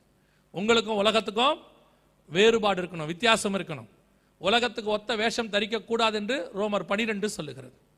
உலகத்துக்கு ஒத்த வேஷம் ஒரு நாளும் இருக்கக்கூடாது நீ கர்த்தருடைய பிள்ளைன்னா உன்னை பார்த்த உடனே தெரியணும் நீ கர்த்தருடைய பிள்ளைன்னு சொல்லி பாருங்க உலகத்தின் பிள்ளையை பாருங்க பார்த்த உடனே தெரியும் அவன் உலகத்தான்னு சொல்லி அவன் பண்ணுற சேட்டை அவன் பண்ணுற ட்ரெஸ்ஸிங்கு அவன் பண்ணுற வேலை எல்லாத்தையும் பார்த்தாலே தெரியும் அவன் மனுஷகுமாரத்தின்னு உன்னை பார்த்த உடனே தெரியணும் நீ புத்திரன்னு சொல்லி உன்னுடைய நடை உடை பாவனை சிந்தனை செயல்பாடு அத்தனையிலையும் தெரியணும் நீ கர்த்தருடைய பிள்ளை என்பது தெரியணும் அதை சொல்லிக் கொடுக்கறதுக்கு தான் கர்த்தர் சபையை வச்சிருக்கிறார் அல்லேலூயா நிறைய பேர் கேட்குறாங்க ஏன் நீங்கள் மட்டும் இவ்வளோ பேசுகிறீங்க ஸ்ட்ரிக்டாக பேசுகிறீங்க நீங்கள் ஏன் மற்ற சபையில் சொல்லலையே அவங்க சொல்ல மாட்டாங்க ஏன்னா அவங்க பரலோகத்துக்கு வரமாட்டாங்க நாங்கள் பரலோகத்துக்கு போகிறதுக்கான வழியை சொல்லி கொடுக்குறோம் இப்படி இருந்தால் தான் போக முடியும்னு பைபிள் சொல்லுது அப்படி இருந்தால் தான் போக முடியும் எப்படி இருந்தாலும் பரலோகத்துக்கு போகலான்னு எவனாவது சொல்கிறான்னா அவன் அவனும் ஏமாறுறான் உன்னையும் ஏமாத்துறான்னு அர்த்தம் ஒரு ஸ்கூலுக்கு போனால் கூட யூனிஃபார்ம் தேவைப்படுது ஒரு ஒழுக்கம் தேவைப்படுது ஒரு வேலைக்கு போறீங்கன்னு சொன்னால் அவன் சொல்கிற எல்லா டேர்ம்ஸ் அண்ட் கண்டிஷன்ஸ்க்கு நீங்கள் கீழ்ப்படியணும் ஒரு செல்ஃபோனை வாங்கினீங்கன்னா நீங்கள் காசு கொடுத்து வாங்குற செல்ஃபோனை யூஸ் பண்ணுறதுக்கு அவன் டேர்ம்ஸ் அண்ட் கண்டிஷன்ஸ் போடுறான் அதுக்கு கீழ்ப்படிஞ்சால் தான் உனக்கு ஃபோனே ஆன் ஆகும் இல்லைனா ஃபோனே ஆன் ஆகாது இதுக்கெல்லாமே இவ்வளோ கீழ்படுகிற நீங்கள் சர்வ வல்லமை உள்ள தேவனை பரலோகத்தில் தரிசிக்க போகிறோம் டேர்ம்ஸ் அண்ட் கண்டிஷன்ஸ் இல்லாமல் எப்படி இருக்கும் ஒருவரும் சேரக்கூடாத ஒளியில வாசம் பண்ணுகிற தேவனை சந்திக்கிறவன் இப்படித்தான் இருக்கணும்னு பைபிள் சொல்லுது எப்படி வேணாலும் இருக்கலாம் என்ன ஆட்டை வேணாலும் போடலாம் என்ன கூக்குரல் வேணா இடலாம் எப்படி வேணாலும் குதிக்கலாம் புகையை போட்டு விட்டு லைட்டை போட்டு விட்டு சிக்கனா பேப்பரை போட்டு விட்டு ஊன்னு கத்தலாம் ஆணு கத்தலாம் ஆனால் பல்லவத்துக்கு போயிருவேன்னா அவனும் வரமாட்டான் நீயும் போக மாட்டேன் நல்லா தெரிஞ்சுக்கொள்ளுங்க கிறிஸ்து உள்ளே இருந்தால் அது வெளியே தெரியும் ஏன்னா கிறிஸ்துவின் சுபாவம் அப்படி இருதயத்தின் நிறைவினால் வாய் பேசும் உள்ள கிறிஸ்து இருக்கிறாரா உலகம் இருக்குதான்னு உன்னை பார்த்தாலே தெரியும் கிறிஸ்து உள்ளே இருந்தால் கிறிஸ்து உன்னுடைய வெளிப்பாடு உள்ளே இருக்கும் லூயா கொஞ்சம் கடினமாக தான் இருக்கும் கொஞ்சம் கஷ்டமாக தான் இருக்கும் கொஞ்சம் வெயிலில் வந்து வேலை செஞ்சால் தானே இங்கே நமக்கு எல்லாம் கிடைக்குது அதெல்லாம் முடியாது கன்னியாகுமரி பக்கத்தில் நான் நல்ல குழு குழுன்னு இருக்கணும்னா இந்த பீடி கிடைக்காது ருபீஸ் தான் கிடைக்கும் பீடி வேணும்னா கொஞ்சம் பாலைவனத்துக்கு வந்து கஷ்டப்படத்தான் வேணும் அதே மாதிரி பரலோகம் வேணும்னா கொஞ்சம் கஷ்டப்படத்தான் வேணும் இடுக்கனான வாசல் வழி தான் பிரவேசிக்கணும் சும்மா இங்கெல்லாம் ஜாலியாக இருந்துட்டு அப்படியே பரலோகத்துக்கு போயிடலான்னு நீங்கள் நினச்சா கஷ்டம் பரலோகத்துக்கு போகணும்னா சும்மா போக முடியாது அவன் அவன் தன் தன் சிலுவையை எடுத்துக்கொண்டு என்னை பின்பற்றி வர கடவன் சிலர் சொல்லி திரியிறான் அதெல்லாம் ஒன்றும் இல்லை கத்தர் கிருபை உள்ளவர் நல்லவர் அன்பானவர் அப்படியே கூட்டிகிட்டு போயிடுவாருன்னு அப்படிலாம் கூட்டு போக மாட்டார் அப்படிலாம் இருந்தால் யூதாஸே கூட்டு போயிருப்பார் பரவாயில்ல யூதாஸ் முப்பது வெள்ளிக்காசில் ஆளுக்கு பதினஞ்சா பிரிச்சுக்கலாம் வா போகலான்னு சொல்லியிருப்பார் அதெல்லாம் சும்மா அப்படிலாம் பிரச்சனை இருக்குன்னு சொன்னால் எலியா ஏசபேலோட சுமூகமாக போயிருக்கலாம் எதுக்கு எதுக்குமா பிரச்சனை நான் பண்ணு ஒரு பக்கம் ஊழியம் பண்ணுறேன் நீ பண்ணு ஒரு பக்கம் அரசாட்சி பண்ணுன்னு போயிருக்கலாம் நல்லா தெரிஞ்சுக்கொள்ளுங்க தீட்டுள்ளதும் அருவறுப்பையும் பொய்யையும் நடப்பிக்கிற ஒன்றும் அதில் பிரவேசிக்காது என்று வசனம் சொல்லுது அப்படி இருக்கிறவங்க தான் அங்கே போக முடியும் லே லூயா அஞ்சாவது சுவிசேஷம் அறிவித்தல் உங்கள் மேல் விழுந்த கடமை யூ மஸ்ட் ப்ரீச் காஸ்பல் சுவிசேஷம் சொல்லாமல் நீ வருகையில் போகவே என்னங்க அப்படி சொல்கிறீங்க ஏன் அப்படின்னு நான் சொல்கிறேன்னா உங்கள் சுவிசேஷம் சொல்கிற சுபாவத்துக்கும் உங்கள் ரட்சிப்புக்கும் ஒரு தொடர்பு இருக்குது நீங்கள் ரட்சிக்கப்பட்டீங்கன்னா சுவிசேஷம் சொல்லுவீங்க ஏன்னா அவங்க ரட்சிக்கப்பட்ட உடனே உங்களுக்குள்ள ஒரு ரட்சன்ய சந்தோஷம் ஒன்று வரும் ஐம்பத்தோராம் சங்கீதத்தில் இருக்குது உங்களுடைய ரச்சன்ய சந்தோஷத்தை என்னை விட்டு எடுக்காமலும் அந்த சந்தோஷத்துடைய தன்மை என்னன்னா யாருக்கிட்டையாவது சொல்ல சொல்லும் அது உங்கள் ஆத்மாவுடைய டிஃபால்ட் சுபாவம் அப்படி சொல்ல சொல்லலைன்னா உங்கள் ரட்சிப்பில் இன்னும் பூரணப்படலைன்னு அர்த்தம் உங்கள் ரட்சிப்பு பூரணப்பட்டுச்சு இல்லை ரட்சிப்பு வந்துருச்சுனாலே யாருக்காவது இயேசுவை பற்றி சொல்ல சொல்லும் அப்படி சொல்ல சொன்னால் தான் நீங்கள் ரட்சிக்கப்பட்டிருக்கிறீங்க அப்போ உங்கள் ரட்சிப்புக்கும் சுவிசேஷத்துக்கும் தொடர்பு இருக்கிறது அது மட்டும் இல்லை ரெண்டாவது நீங்கள் இயேசுவோடு கூட போகும்போது மரணம் முந்துமோ வருகை முந்துமோ உங்களோடு கூட வரப்போகிறது நீங்கள் இந்த பூமியில் வச்சிருக்கிற எதுவும் வராது எதை வேணாலும் வச்சுக்கோங்க எதுவும் வராது அப்படியே நீங்கள் போட்டுக்கிட்டு பெட்டிக்குள்ளே படுத்தாலும் கட் பண்ணி எடுத்துருவான் ஒன்றுத்தையும் அனுப்ப மாட்டான் ஒரு நல்ல வெள்ளப்புடவையோ நல்ல ஒரு கோட்டையோ போட்டு விட்டு அப்பா ரொம்ப சிம்பிள் இதெல்லாம் அப்பாவுக்கு பிடிக்காதுன்னு கையில் இருக்கிற மோதிரத்தை கூட கழட்டிடுவான் உன் கூட வரப்போகிறது ரெண்டே ரெண்டு தான் ஒன்று உங்கள் ஆத்துமா இன்னொன்று நீங்கள் சம்பாதிச்ச ஆத்துமா பரலோகத்துக்குள்ளே வேறு எதுவுமே வராது இங்கே அனுபவிக்கிறதுக்கு கத்தர் கொடுத்துருக்குறாரு அனுபவிச்சுக்கோங்க நல்ல காரில் போய்க்கோங்க நல்ல சாப்பாடு சாப்பிட்டுக்கோங்க நல்ல ட்ரெஸ் போகிறதா போட்டுக்கோ அது உங்கள் இஷ்டம் இல்லை அது கூட வேணாம் நான் சிலுவையை சுமக்க போகிறேன் உங்கள் இஷ்டம் ஆனால் எதுவும் மேலே வராது அதனால் எவ்வளோக்கு எவ்வளவு ஆத்மாக்கள் ஆதாயம் பண்ண முடியுமோ ஆத்மா ஆதாயம் பண்ணுங்க அதுதான் பரலகத்துக்கு வரும் ஆறாவது இயேசு வருவார் என்பதை ஒவ்வொரு நாளும் விசுவாசிக்கணும் மெசேஜாக கேட்டுட்டு போயிடக்கூடாது போன தடவை வந்துட்டு சொல்லிட்டு போனோம் மெசேஜாக மட்டும் கேட்டீங்க கதை முடிஞ்சு மூணு வருஷம் உள்ளே உட்காந்துருந்தியா இப்போவும் மெசேஜாக கேட்டுட்டு சும்மா போகக்கூடாது வரப்போகிற ஆபத்துகளுக்கு தப்பி மனுஷகுமாரனுக்கு முன்பாக நிற்க பாத்திரவான்களாக இருக்கும்படி எப்பொழுதும் விழித்திருந்து ஜோம் பண்ணுங்கள்னு பைபிள் சொல்லுது ஒவ்வொரு நாளும் காத்திருக்கணும் தேவ சமூகத்தில் நிற்கணும் ஏதோ சொல்லிட்டு போனாங்கன்னு ரெண்டு மூணு நாள் அதுக்கப்புறம் நார்மல் ஆகிடக்கூடாது கூடுமானால் எல்லாருடைய வீட்லேயும் ஜபம் ஆரம்பிச்சிடணும் குடும்ப ஜபம் இல்லாத கிறிஸ்தவ வீடே இருக்கக்கூடாது ஏன்னா நீ குடும்பம் குடும்பமாக எடுத்துக்கொள்ளப்படணும் குடும்ப குடும்பம் சிலர்லாம் இருக்காங்க கணவன்மார்கள்லாம் மனைவி பிள்ளைகளை ஜோம் பண்ண சொல்லிட்டு அவர் ரோமிங்லேயே இருப்பார் கேட்டால் சொல்கிறார் உங்களுக்காக தானே உழைக்கிறேன் உங்களுக்காக தானே வேலை பார்க்குறேன் நீ நல்லா உழைங்க நல்லா வேலை பாருங்க மனைவி பிள்ளை போகும் பார்த்துக்கிட்டே நில்லுங்க நீங்கள் உழைக்கிறது தப்பு கிடையாது சம்பாதிக்கிறது தப்பு கிடையாது கர்த்தருக்கென்று ஒரு அரை மணி நேரம் ஒரு மணி நேரமாவது டைம் கொடுக்கணும் கொஞ்சத்தில் உண்மையாக இருந்தால் தான் கத்தர் அநேக அதிபதியாக வைப்பார் குடும்ப ஜபம் எல்லா வீட்லேயும் ஆரம்பிக்கணும் ஒவ்வொரு சபைகளிலையும் ஒழுக்கமாக போய் உட்காந்து ஜபம் பண்ணணும் சபைகள் ஆவிலே நிரம்பி கர்த்தரை ஆராதிக்கணும் வார்த்தைகள் எல்லாம் கர்த்தரால் அபிஷேகம் பண்ணப்பட்ட வார்த்தைகள் வரணும் இன்னும் காமா சோமாவா சும்மா உணர்வு இல்லாமல் ஒரு பாரம்பரியமாக நீ சபைக்குள்ளே வந்துட்டு போயிட்டு இருந்தீங்கன்னா நஷ்டம் உங்களுக்கு தான் வருக வரும்போது அலேலூயா ஒவ்வொரு நாளும் கர்த்தரை விசுவாசிக்கணும் படுக்க போகும்போது சொல்லணும் ஆண்டவரே ராத்திரி வேளையில் நீர் வருவீரானால் நான் எடுத்துக்கொள்ளப்பட வேண்டும் காலைல எழுந்திரிக்கும் போது ஜோம் பண்ணும் ஆண்டவரே இந்த பகல் வேளையில் உடைய வருகை வருமானால் நான் எடுத்துக்கொள்ளப்படும் நீ என்ன வேலை வேணால் பாருங்கள் ஆனால் கர்த்தர் வரும்போது அங்கேருந்து நீங்கள் எடுத்துக்கொள்ளப்பட்டணும் வயலில் இருக்கிறவனாக இருக்கட்டும் மாவாற்றவனாக இருக்கட்டும் திரி திரிக்கிறவனாக இருக்கட்டும் என்ன வேலை பார்த்துக்கிட்டு இருந்தாலும் சரி அந்த நேரம் வரும்போது மறுமாற கூட்டத்தில் நான் இருக்கணும் ஆண்டவரை என் வேலை என்னை கைவிடப்பட்டவனா மாற்றிடக்கூடாது சிலர்லாம் வேலைக்குள்ளே போனாங்கன்னா கர்த்தரை மறந்து வீட்டை மறந்து வாசலை மறந்து எல்லாத்தையும் மறந்துடுவான் அந்த இடத்துக்கு போகக்கூடாது அவ்வளோ பெரிய ராஜா தாவிது சொல்கிறான் கர்த்தரை நான் எப்பொழுதும் எனக்கு முன்பாக வைத்திருக்கிறேன் நீங்கள் என்ன வேலை பார்த்தாலும் கர்த்தருக்குன்னு ஒரு நினைவு உங்கள் இருதயத்தில் ஓடிக்கிட்டே இருக்கணும் அவர் வருவார் நான் போவேன் என்ற ஒரு நிச்சயம் இருக்கணும் அல்லையிலூயா கடைசியாய் முடிவு பரியந்தம் நிலை நிற்கிறவனே ரட்சிக்கப்படுவான் இந்த ஆறிலும் கடைசி வரைக்கும் நிற்கணும் அடைந்த ரட்சிப்பு எடுத்த ஞானசானம் பெற்றுக்கொண்ட அபிஷேகம் வாழ்கிற வேறுபாடுள்ள வாழ்க்கை சொல்கிற சுவிசேஷம் விசுவாசிக்கிற வருகை இந்த ஆறிலும் இயேசு வர வரைக்கும் நீங்கள் உண்மையும் உத்தமமாக இருப்பீர்களானால் கத்தருடைய வருகையில் பிரவேசிப்பது எளிது அல்லே லூயா வெகு சீக்கிரத்தில் ஆண்டவர் வரப்போகிறார் முன்பதாகவே உங்கள் பட்டணங்களுக்கு கத்தர் எச்சரிப்பையும் கொடுத்திருக்கிறார் இதை வெறும் செய்தியாக கதையாக எடுத்துகிட்டு போயிட்டீங்கன்னா நஷ்டம் உங்களுக்கு ஒவ்வொரு நாளும் தேவ சமூகத்தில் காத்திருங்க குழு குழுவாக சபை சபையாக ஒவ்வொரு விசுவாசியும் தங்கள் வீடுகளில் இந்த காரியங்களை சொல்லி ஜெபம் பண்ணுங்க வரப்போகிற தீங்குகளுக்கும் அக்கிரமங்களுக்கும் போராட்டங்களுக்கும் யுத்தங்களுக்கும் பஞ்சங்களுக்கும் கர்த்தர் உங்களை விலக்கி பாதுகாத்துக் கொள்வார் அல்லையிலூயா நம்ம ஜோம் பண்ண போகணும் தேவ சமூகத்தில் எழுந்திருப்போமா நம்ம எல்லாரும் எல்லாம் கண்களை மூடுவோம்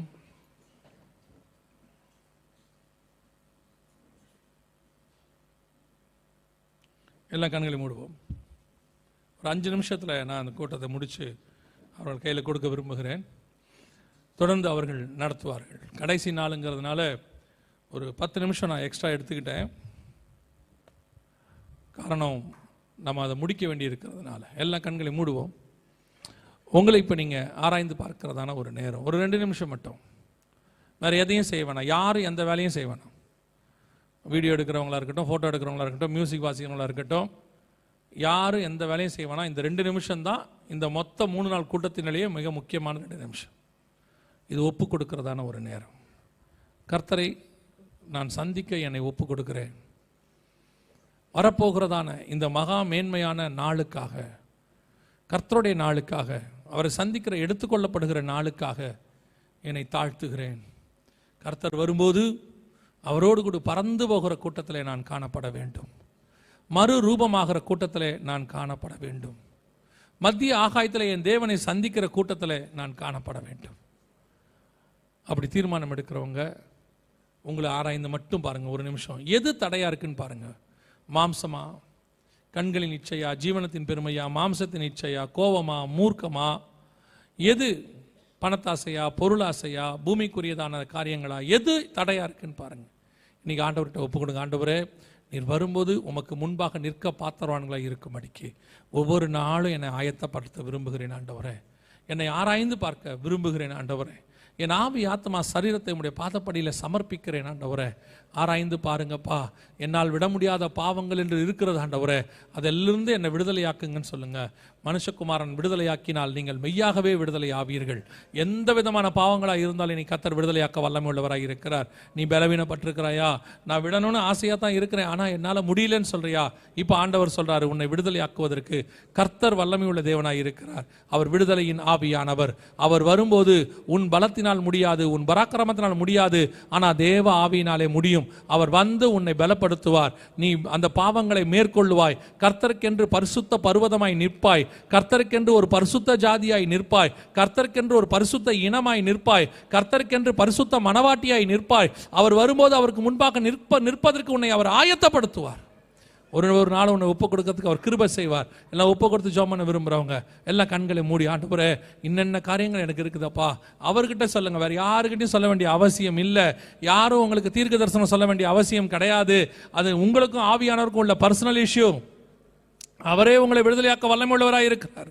ஒப்பு கொடுத்து ஜோம் பண்ணுவீங்களா எல்லா கண்களையும் மூடி இருப்போம் நான் ஒரே ஒரு காரியத்தை மாத்திரம் கேட்டு நான் ஜெபித்து முடிக்க விரும்புகிறேன் நான் இன்னும் தண்ணியில் மூழ்கி ஞானசானம் எடுக்கலை இதெல்லாம் நான் கேட்டுக்கிட்டே இருக்கிறேன் கர்த்தர் என் கூட பேசியிருக்கிறாரு இனிமேட்டு நான் அதை தள்ளி போட விரும்பலை சீக்கிரத்தில் நான் எடுக்க விரும்புகிறேன் கர்த்தர் என் கூட பேசினாரு என்னை ஞானஸ்தானத்துக்கு ஒப்பு கொடுக்க விரும்புகிறேன் அப்படின்னு சொல்கிறவங்க இருப்பீங்க உங்கள் வலது கருத்தை உயர்த்துங்க நான் உங்களுக்காக ஜெபிக்க போகிறேன் தண்ணீரில் மூழ்கி ஞானஸ்தானம் எடுக்க ஒப்பு கொடுக்குறவங்க மாத்திரம் வேற யார் இருக்கிறீங்க நல்ல கரங்களை உயர்த்துங்க இது வரைக்கும் தண்ணியில் மூழ்கி ஞானஸ்தானம் எடுக்கலை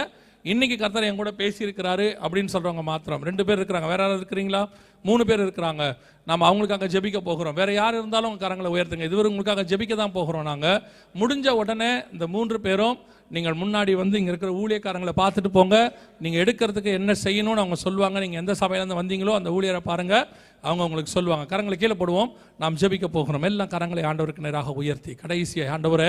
நீர் வரும்போது நோவா தன் குடும்பத்தை ரட்சிக்கும்படி ஒரு பேழையை உண்டு பண்ணினான் என்று சொல்லப்பட்டபடி யோசுவா தான் நானும் என் வீட்டாருமோ என்றால் கர்த்தரையோ சேவிப்போம் என்று சொல்லப்பட்டபடி பவுல் கர்த்தராக இயேசு கிறிஸ்துவ விசுவாசியா போது நீயும் உன் வீட்டாரும் ரட்சிக்கப்படுவீர்கள் என்று சொல்லப்பட்டபடி நாங்கள் முழு குடும்பமே சந்திக்க வேண்டும் ஆண்டவரே அந்த மத்திய ஆகாயத்தில் நாங்கள் குடும்பம் குடும்பமாக எடுத்துக்கொள்ளப்பட வேண்டும் ஆண்டவரே நாங்கள் மறுரூபம் ஆகும்போது எங்கள் குடும்பத்தில் ஒருத்தர் கூட கைவிடப்பட்டவங்க இருக்கக்கூடாது ஒருவேளை உங்கள் கணவன் தூரத்தில் இருந்தால் ரட்சிக்கப்படாமல் இருந்தால் ஒருவேளை மனைவி மனைவி ரட்சிக்கப்படாமல் இருந்தால் தூரத்தில் தூரத்தில் இருந்தால் ஒருவேளை பிள்ளைகள் ரட்சிக்கப்படாமல் தூரத்தில் இருந்தால் ஒருவேளை உங்கள் கூட இருந்தாலும் சரி ரட்சிக்கப்படாத பிள்ளைகள் ரட்சிக்கப்படாத கணவன் மனைவி ரட்சிக்கப்படாத பெற்றோர் இருந்தால் இப்போ நம்ம ஜெபிக்க போகிறோம் ஆண்டவரே ஒப்பு கொடுத்து ஜோம் பண்ணுங்க ஆண்டவரே அவங்களும் வரணும் அப்பா அவங்களும் அறிகிற அறிவில் வரணும் அவங்க பாதாளத்துக்கு போயிடக்கூடாது அவங்க ஆபத்துக்குள்ளே போயிடக்கூடாது வரப்போகிற ஆக்கினைக்கு அவர்கள் தப்பித்து கொள்ளப்பட வேண்டும் ஆண்டவரே ஒப்பு கொடுத்து ஜோம் பண்ணுவோமா ஆண்டவரே உங்களுடைய கிருபையுள்ள கரத்தில் எங்களை தாழ்த்துக்கிறோம் எங்கள் சர்வ வல்லமை உள்ள தகப்பனே இந்த அருமையான நாட்களுக்காக உமக்கு ஸ்தோத்திரம் இங்கே வந்திருக்கிற ஒவ்வொருத்தருக்காக நாங்கள் ஜெபிக்கிறோம் கரங்களை உயர்த்தி ஜெபித்துக் கொண்டிருக்கிற ஒவ்வொருத்தருக்காய் ஜெபிக்கிறோம் அண்டவரே ஒவ்வொருத்தரும் தங்கள் குடும்பத்தோடு குடும்பம் சந்திக்க கத்தர் கிருப பாராட்டுங்கப்பா ரட்சிக்கப்படாதவர்கள் அவர் குடும்பங்களில் இருப்பார்களானால் கர்த்தர் தம்மை வெளிப்படுத்துவீராக உன் பக்கமாய் திருப்புவீராக எங்களுக்கு நீர் வாக்குத்தத்தம் பண்ணி இருக்கிறீர் ஆண்டவரே நாங்கள் விசுவாசிதான் எங்கள் குடும்பத்தையே ரட்சிப்புக்குள்ள நடத்துவேன் நீங்கள் வாக்குத்தத்தம் பண்ணி இருக்கிறீங்கப்பா உங்கள் வாக்குத்தத்தை நினைவு கூறுங்க ஆண்டவரே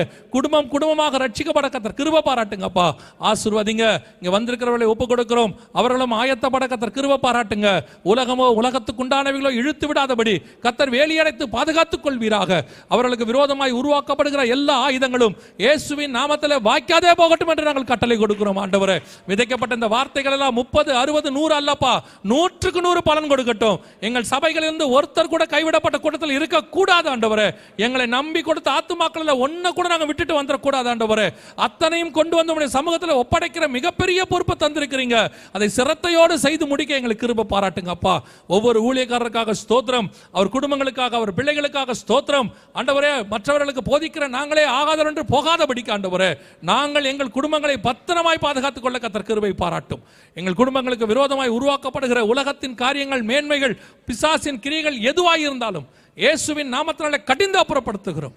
கர்த்தர் பொறுப்பெடுத்துக் கொள்வீராக இந்த கூட்டத்தை நடத்துகிறவர்களுக்காய் ஸ்தோத்திரம் ஒருமனப்பட்டு வந்தவர்களுக்காய் ஸ்தோத்திரம் ஆண்டவர் ஒரு பெரிய மாற்றத்தை நீர் உண்டாக்கி இருக்கிற தயவுக்காய் ஸ்தோத்திரம் இந்த விளை விதைகள் எல்லாம் ஆண்டவரே வளர்ந்து விருட்சங்கள் ஆகி நாளைக்கு ஆண்டவரை நீர் வருவதற்குள்ளாக ஒரு பெரிய எழுப்புதல் ஒரு பெரிய அறுவடை ஆண்டவரே இந்த பகுதி மக்கள் மத்தியில் நடக்கட்டாப்பா திரள் திரளாய் ஜனங்கள் சபைகளுக்குள்ளே ஓடி வரட்டும் ஆண்டவரே ஆண்டவர் மாதிரி ரட்சிக்கப்பட என்ன செய்ய வேண்டும் என்று கேட்டு வரட்டும் தகப்பனே அப்படி ஒரு பெரிய மாற்றத்தை இந்த பகுதியில் இன்னைக்கு நீர் ஆரம்பித்திருக்கிற செய்கிற தயவுக்காக உமக்கு ஸ்தோத்திரம் தேங்க்யூ ஹோலி ஸ்பிரிட் இது அப்படி செய்ய போற தயவுக்காக நன்றி அண்டவரே லட்சக்கணக்கான ஜனங்க வனாந்தரத்தில் இருக்கிறாங்களேப்பா லட்சக்கணக்கான ஜனங்க பாலைவனத்துக்குள்ள இருக்கிறாங்களே அத்தனை பேரும் சபைக்குள்ள வரட்டும் நித்திய ஜீவனை பெற்றுக்கொள்ளட்டும் கர்த்தருடைய வெளிச்சம் அவங்களுக்குள்ளே வரட்டும் ஒரு பெரிய அறுவடை நடக்கட்டும் இந்த கூட்டங்கள் வழியாக ஒரு பெரிய அறுவடை நடக்கட்டும்ப்பா thank you holy spirit thank you holy spirit இதை எடுத்து நடத்தின ஊழியர்களுக்காக ஒத்துழைத்த ஊழியர்களுக்காக அவர்களுக்கு துணையாக இருந்தவர்களுக்காக உதவி செய்தவர்களுக்காக ஜெபித்தவர்களுக்காக முழங்கால் படியிட்டவர்களுக்காக கொடுத்தவர்களுக்காக ஒத்துழைத்தவர்களுக்காக ஒவ்வொருத்தருக்காய் நாங்கள் செபிக்கிறோம் அத்தனை பேரும் பலன்களை பெற்றுக்கொள்ள கத்தர் கிருபை பாராட்டும் அண்டவரே இது ஒரு பெரிய மாற்றமாக இருக்கட்டும் ஆண்டவரே உம்முடைய நாமம் மகிமைப்படுவதாக எங்கள் ஆண்டவர் இயேசுவின் நாமத்தில் ஒப்பு கொடுத்து ஜெபிக்கிறோம் எங்கள் ஜீவனுள்ள நல்ல பிதாவே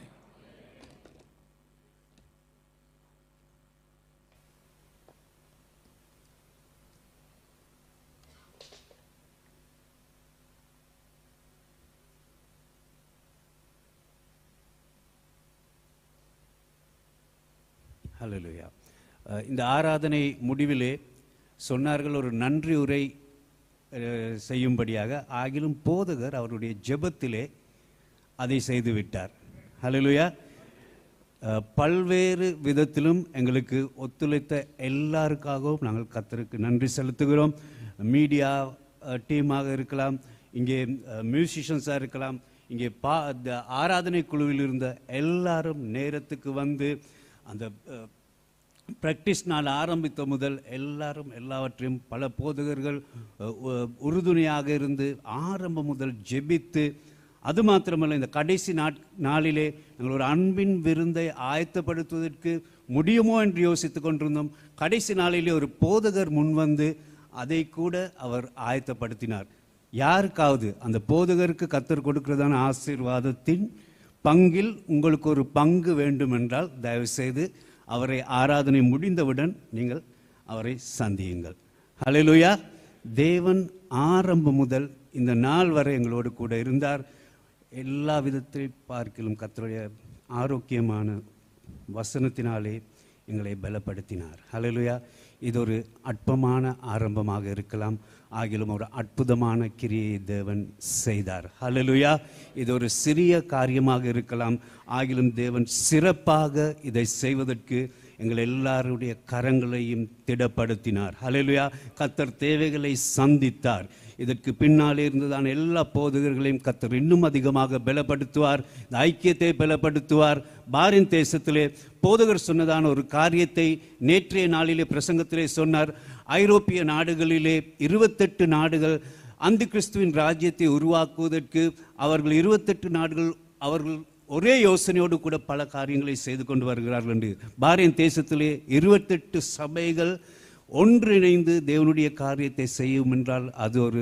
ஆவிக்குரிய வல்லரசாக மாறும் என்று ஹலலுயா தேவன் அப்படிப்பட்டதான ஒரு ஆவிக்குரிய வல்லரசை இந்த தேசத்திலே உருவாக்க போகிறார் ஹலலுயா இங்கே இருக்கிறதான சபைகள் மூலமாக ஹலலுயா கத்திருக்கு எல்லாரும் நாங்கள் சத்தமாக கத்திருக்கு அலிலுயா என்று சொல்லுவோமா ஹலேலுயா ஹலேலுயா இந்த ஆராதனையை நிறைவு செய்யும்படியாக இந்த இடத்திலே வந்திருக்கிறதான போதகர் ஸ்டீவன் அவர்கள் ஜெபித்து ஆசீர்வாதத்தை கூறி அதை நிறைவே செய்வார்கள் பாஸ்டர் ஸ்டீவன் வாங்க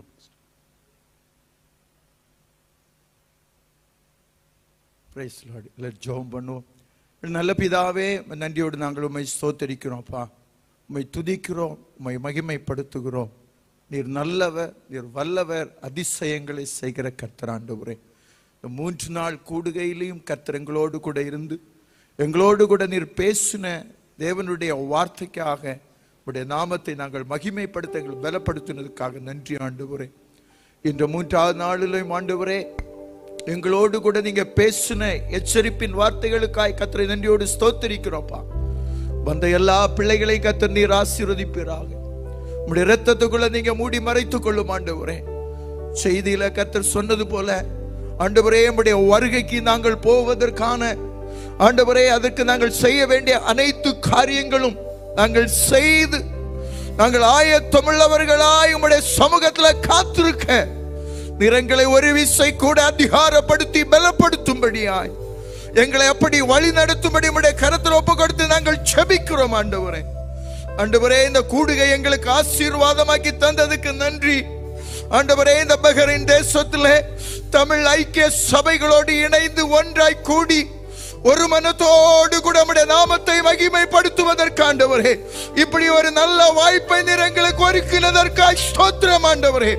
இந்த பகரின் தேசத்தை கலக்கிறது மட்டுமல்லாமல் இந்த தேசத்தை முழுவதும் அசைக்க நிறங்களை வல்லமையாய் பயன்படுத்தும் ஆண்டவரே உம்முடைய கரத்துல நாங்கள் ஒப்பு கொடுக்கிறோம்ப்பா பாடல் ஆராதனை நடத்தின பிள்ளைகளுக்காய் சோத்திரம் ஆண்டவரே ஆண்டவரே ஜபித்த நடத்தின துவக்கம் முதல் ஆண்டவரே நீர் எங்களோடு கூட இருந்ததற்காய் நன்றி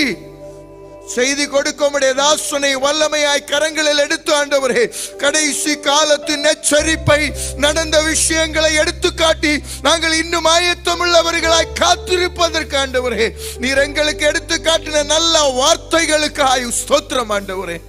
வந்திருக்கிற பிள்ளைகளை நீர் ஆசீர்வதிங்கப்பா யாரும் வெறுமையாய் போகாதபடி ஆண்டவரே ஸ்தோத்திரம் ஆண்டவரே ஆசீர்வாதத்தை பெற்றுக்கொண்டு ரெட்டிப்பான அபிஷேகத்தின் வல்லமையில் நிரப்பப்பட்டவர்களாய் இந்த இடத்துல இருந்து மடங்க கத்தர் உதவி செய்வீராக எல்லா போதகர்களுக்காய் கத்தரை சோத்தரிக்கிறாண்டவரே எல்லா போதகர்களை நீர் ஆசீர்வதிப்பீராக உம்முடைய ரத்தத்துக்குள்ள நீர் மறைத்துக் கொள்ளும் எல்லா போதக சபை ஊழியங்களுக்காய் ஸ்தோத்திரம் ஆண்டவரே எல்லா விசுவாச கர்த்தருடைய பிள்ளைகளுக்காய் சோத்திரமாண்டவரே ஆண்டவரே எல்லா ஊழியங்களை நீர் ஆசீர்வதியும் ஆண்டவரே மீடியா ஒர்க் பண்ண எல்லா கத்தருடைய பிள்ளைகளுக்காய் ஸ்தோத்திரம் பாடல் குழுவினருக்காய் ஸ்தோத்திரம் ஆராதனை நடத்தின பிள்ளைகளுக்காய் ஸ்தோத்திரம் ஆண்டவரே எல்லாவற்றிலும் தேவனுடைய மகிமை இருக்கட்டும் இந்த நேரத்திலையும் ஆண்டவரே உங்களோடு பிள்ளைகளோடு கூட உம்முடைய ஆசீர்வாதத்தின் கரம் அமர்ந்து உம்முடைய பிள்ளைகளை நூறு மடங்காய் இந்த சத்தியத்துக்கு செபி கொடுத்து நாங்கள் அப்படியே நடப்போம் என்கிற ஒரு நல்ல ஒரு ஆண்டவரை வெளிப்பாடை கொடுத்து அனுப்பும்படியாய் உடைய கரத்தில் ஒப்பு கொடுத்து நாங்கள் செபிக்கிறோம் ஜபத்தை கேட்டதுக்காக நன்றி அப்பா துதி கன மகிமெல்லாமுக்கு தருகிறோம்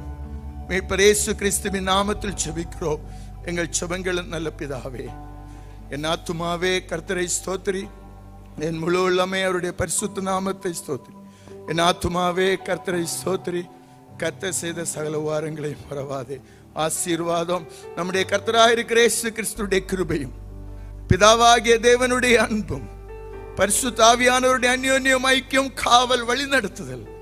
சகல பரிசுத்தவான்களோடும் அண்டவராக இயேசு கிறிஸ்துவ வருகை மட்டும் எல்லா பிள்ளைகளோடும் தங்கியிருப்பதாக இருப்பதாக ஆமே நமக்கு ஜெயந்தன கருத்தருக்கு ஸ்தோத்திரம் அல்லேலுயா அல்லேலுயா அல்லேலுயா கர்த்தர் உங்களை ஆசீர்வதிப்பார்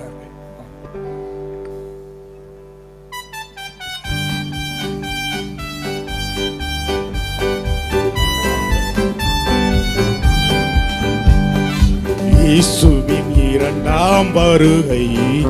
அறிவே உம்மாய் நெருங்கி வருதே இயேசுவின் இரண்டாம் வருதே அதிவேகமாய் நெருங்கி வருதே ஆயத்தமாகிடுவோ அன்பர் இயேசுவை சந்திக்கவே நாம் ஆயத்தமாகிடுவோ அன்பர் இயேசுவை சந்திக்க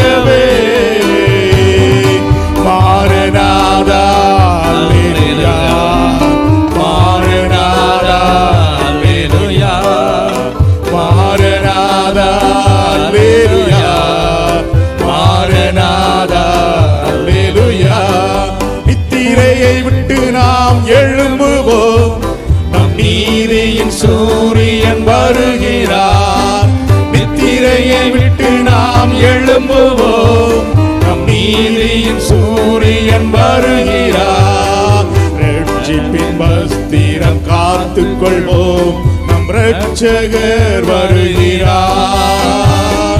ரட்சிப்பின் வஸ்திரம் காத்து கொள்வோம் நம் ரட்சகர் வருகிறார்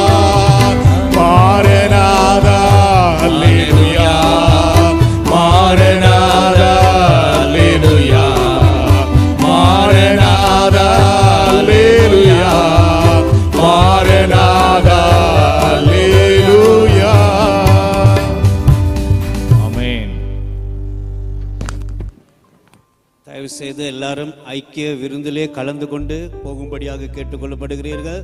அருமை போதகர் எம் டி ஜெகன் அவர்கள் நாளை மாலை ஆறு மணிக்கு பாரின் தேசத்திலிருந்து புறப்படுவார் எல்லாரும் உங்களுடைய ஜபத்திலே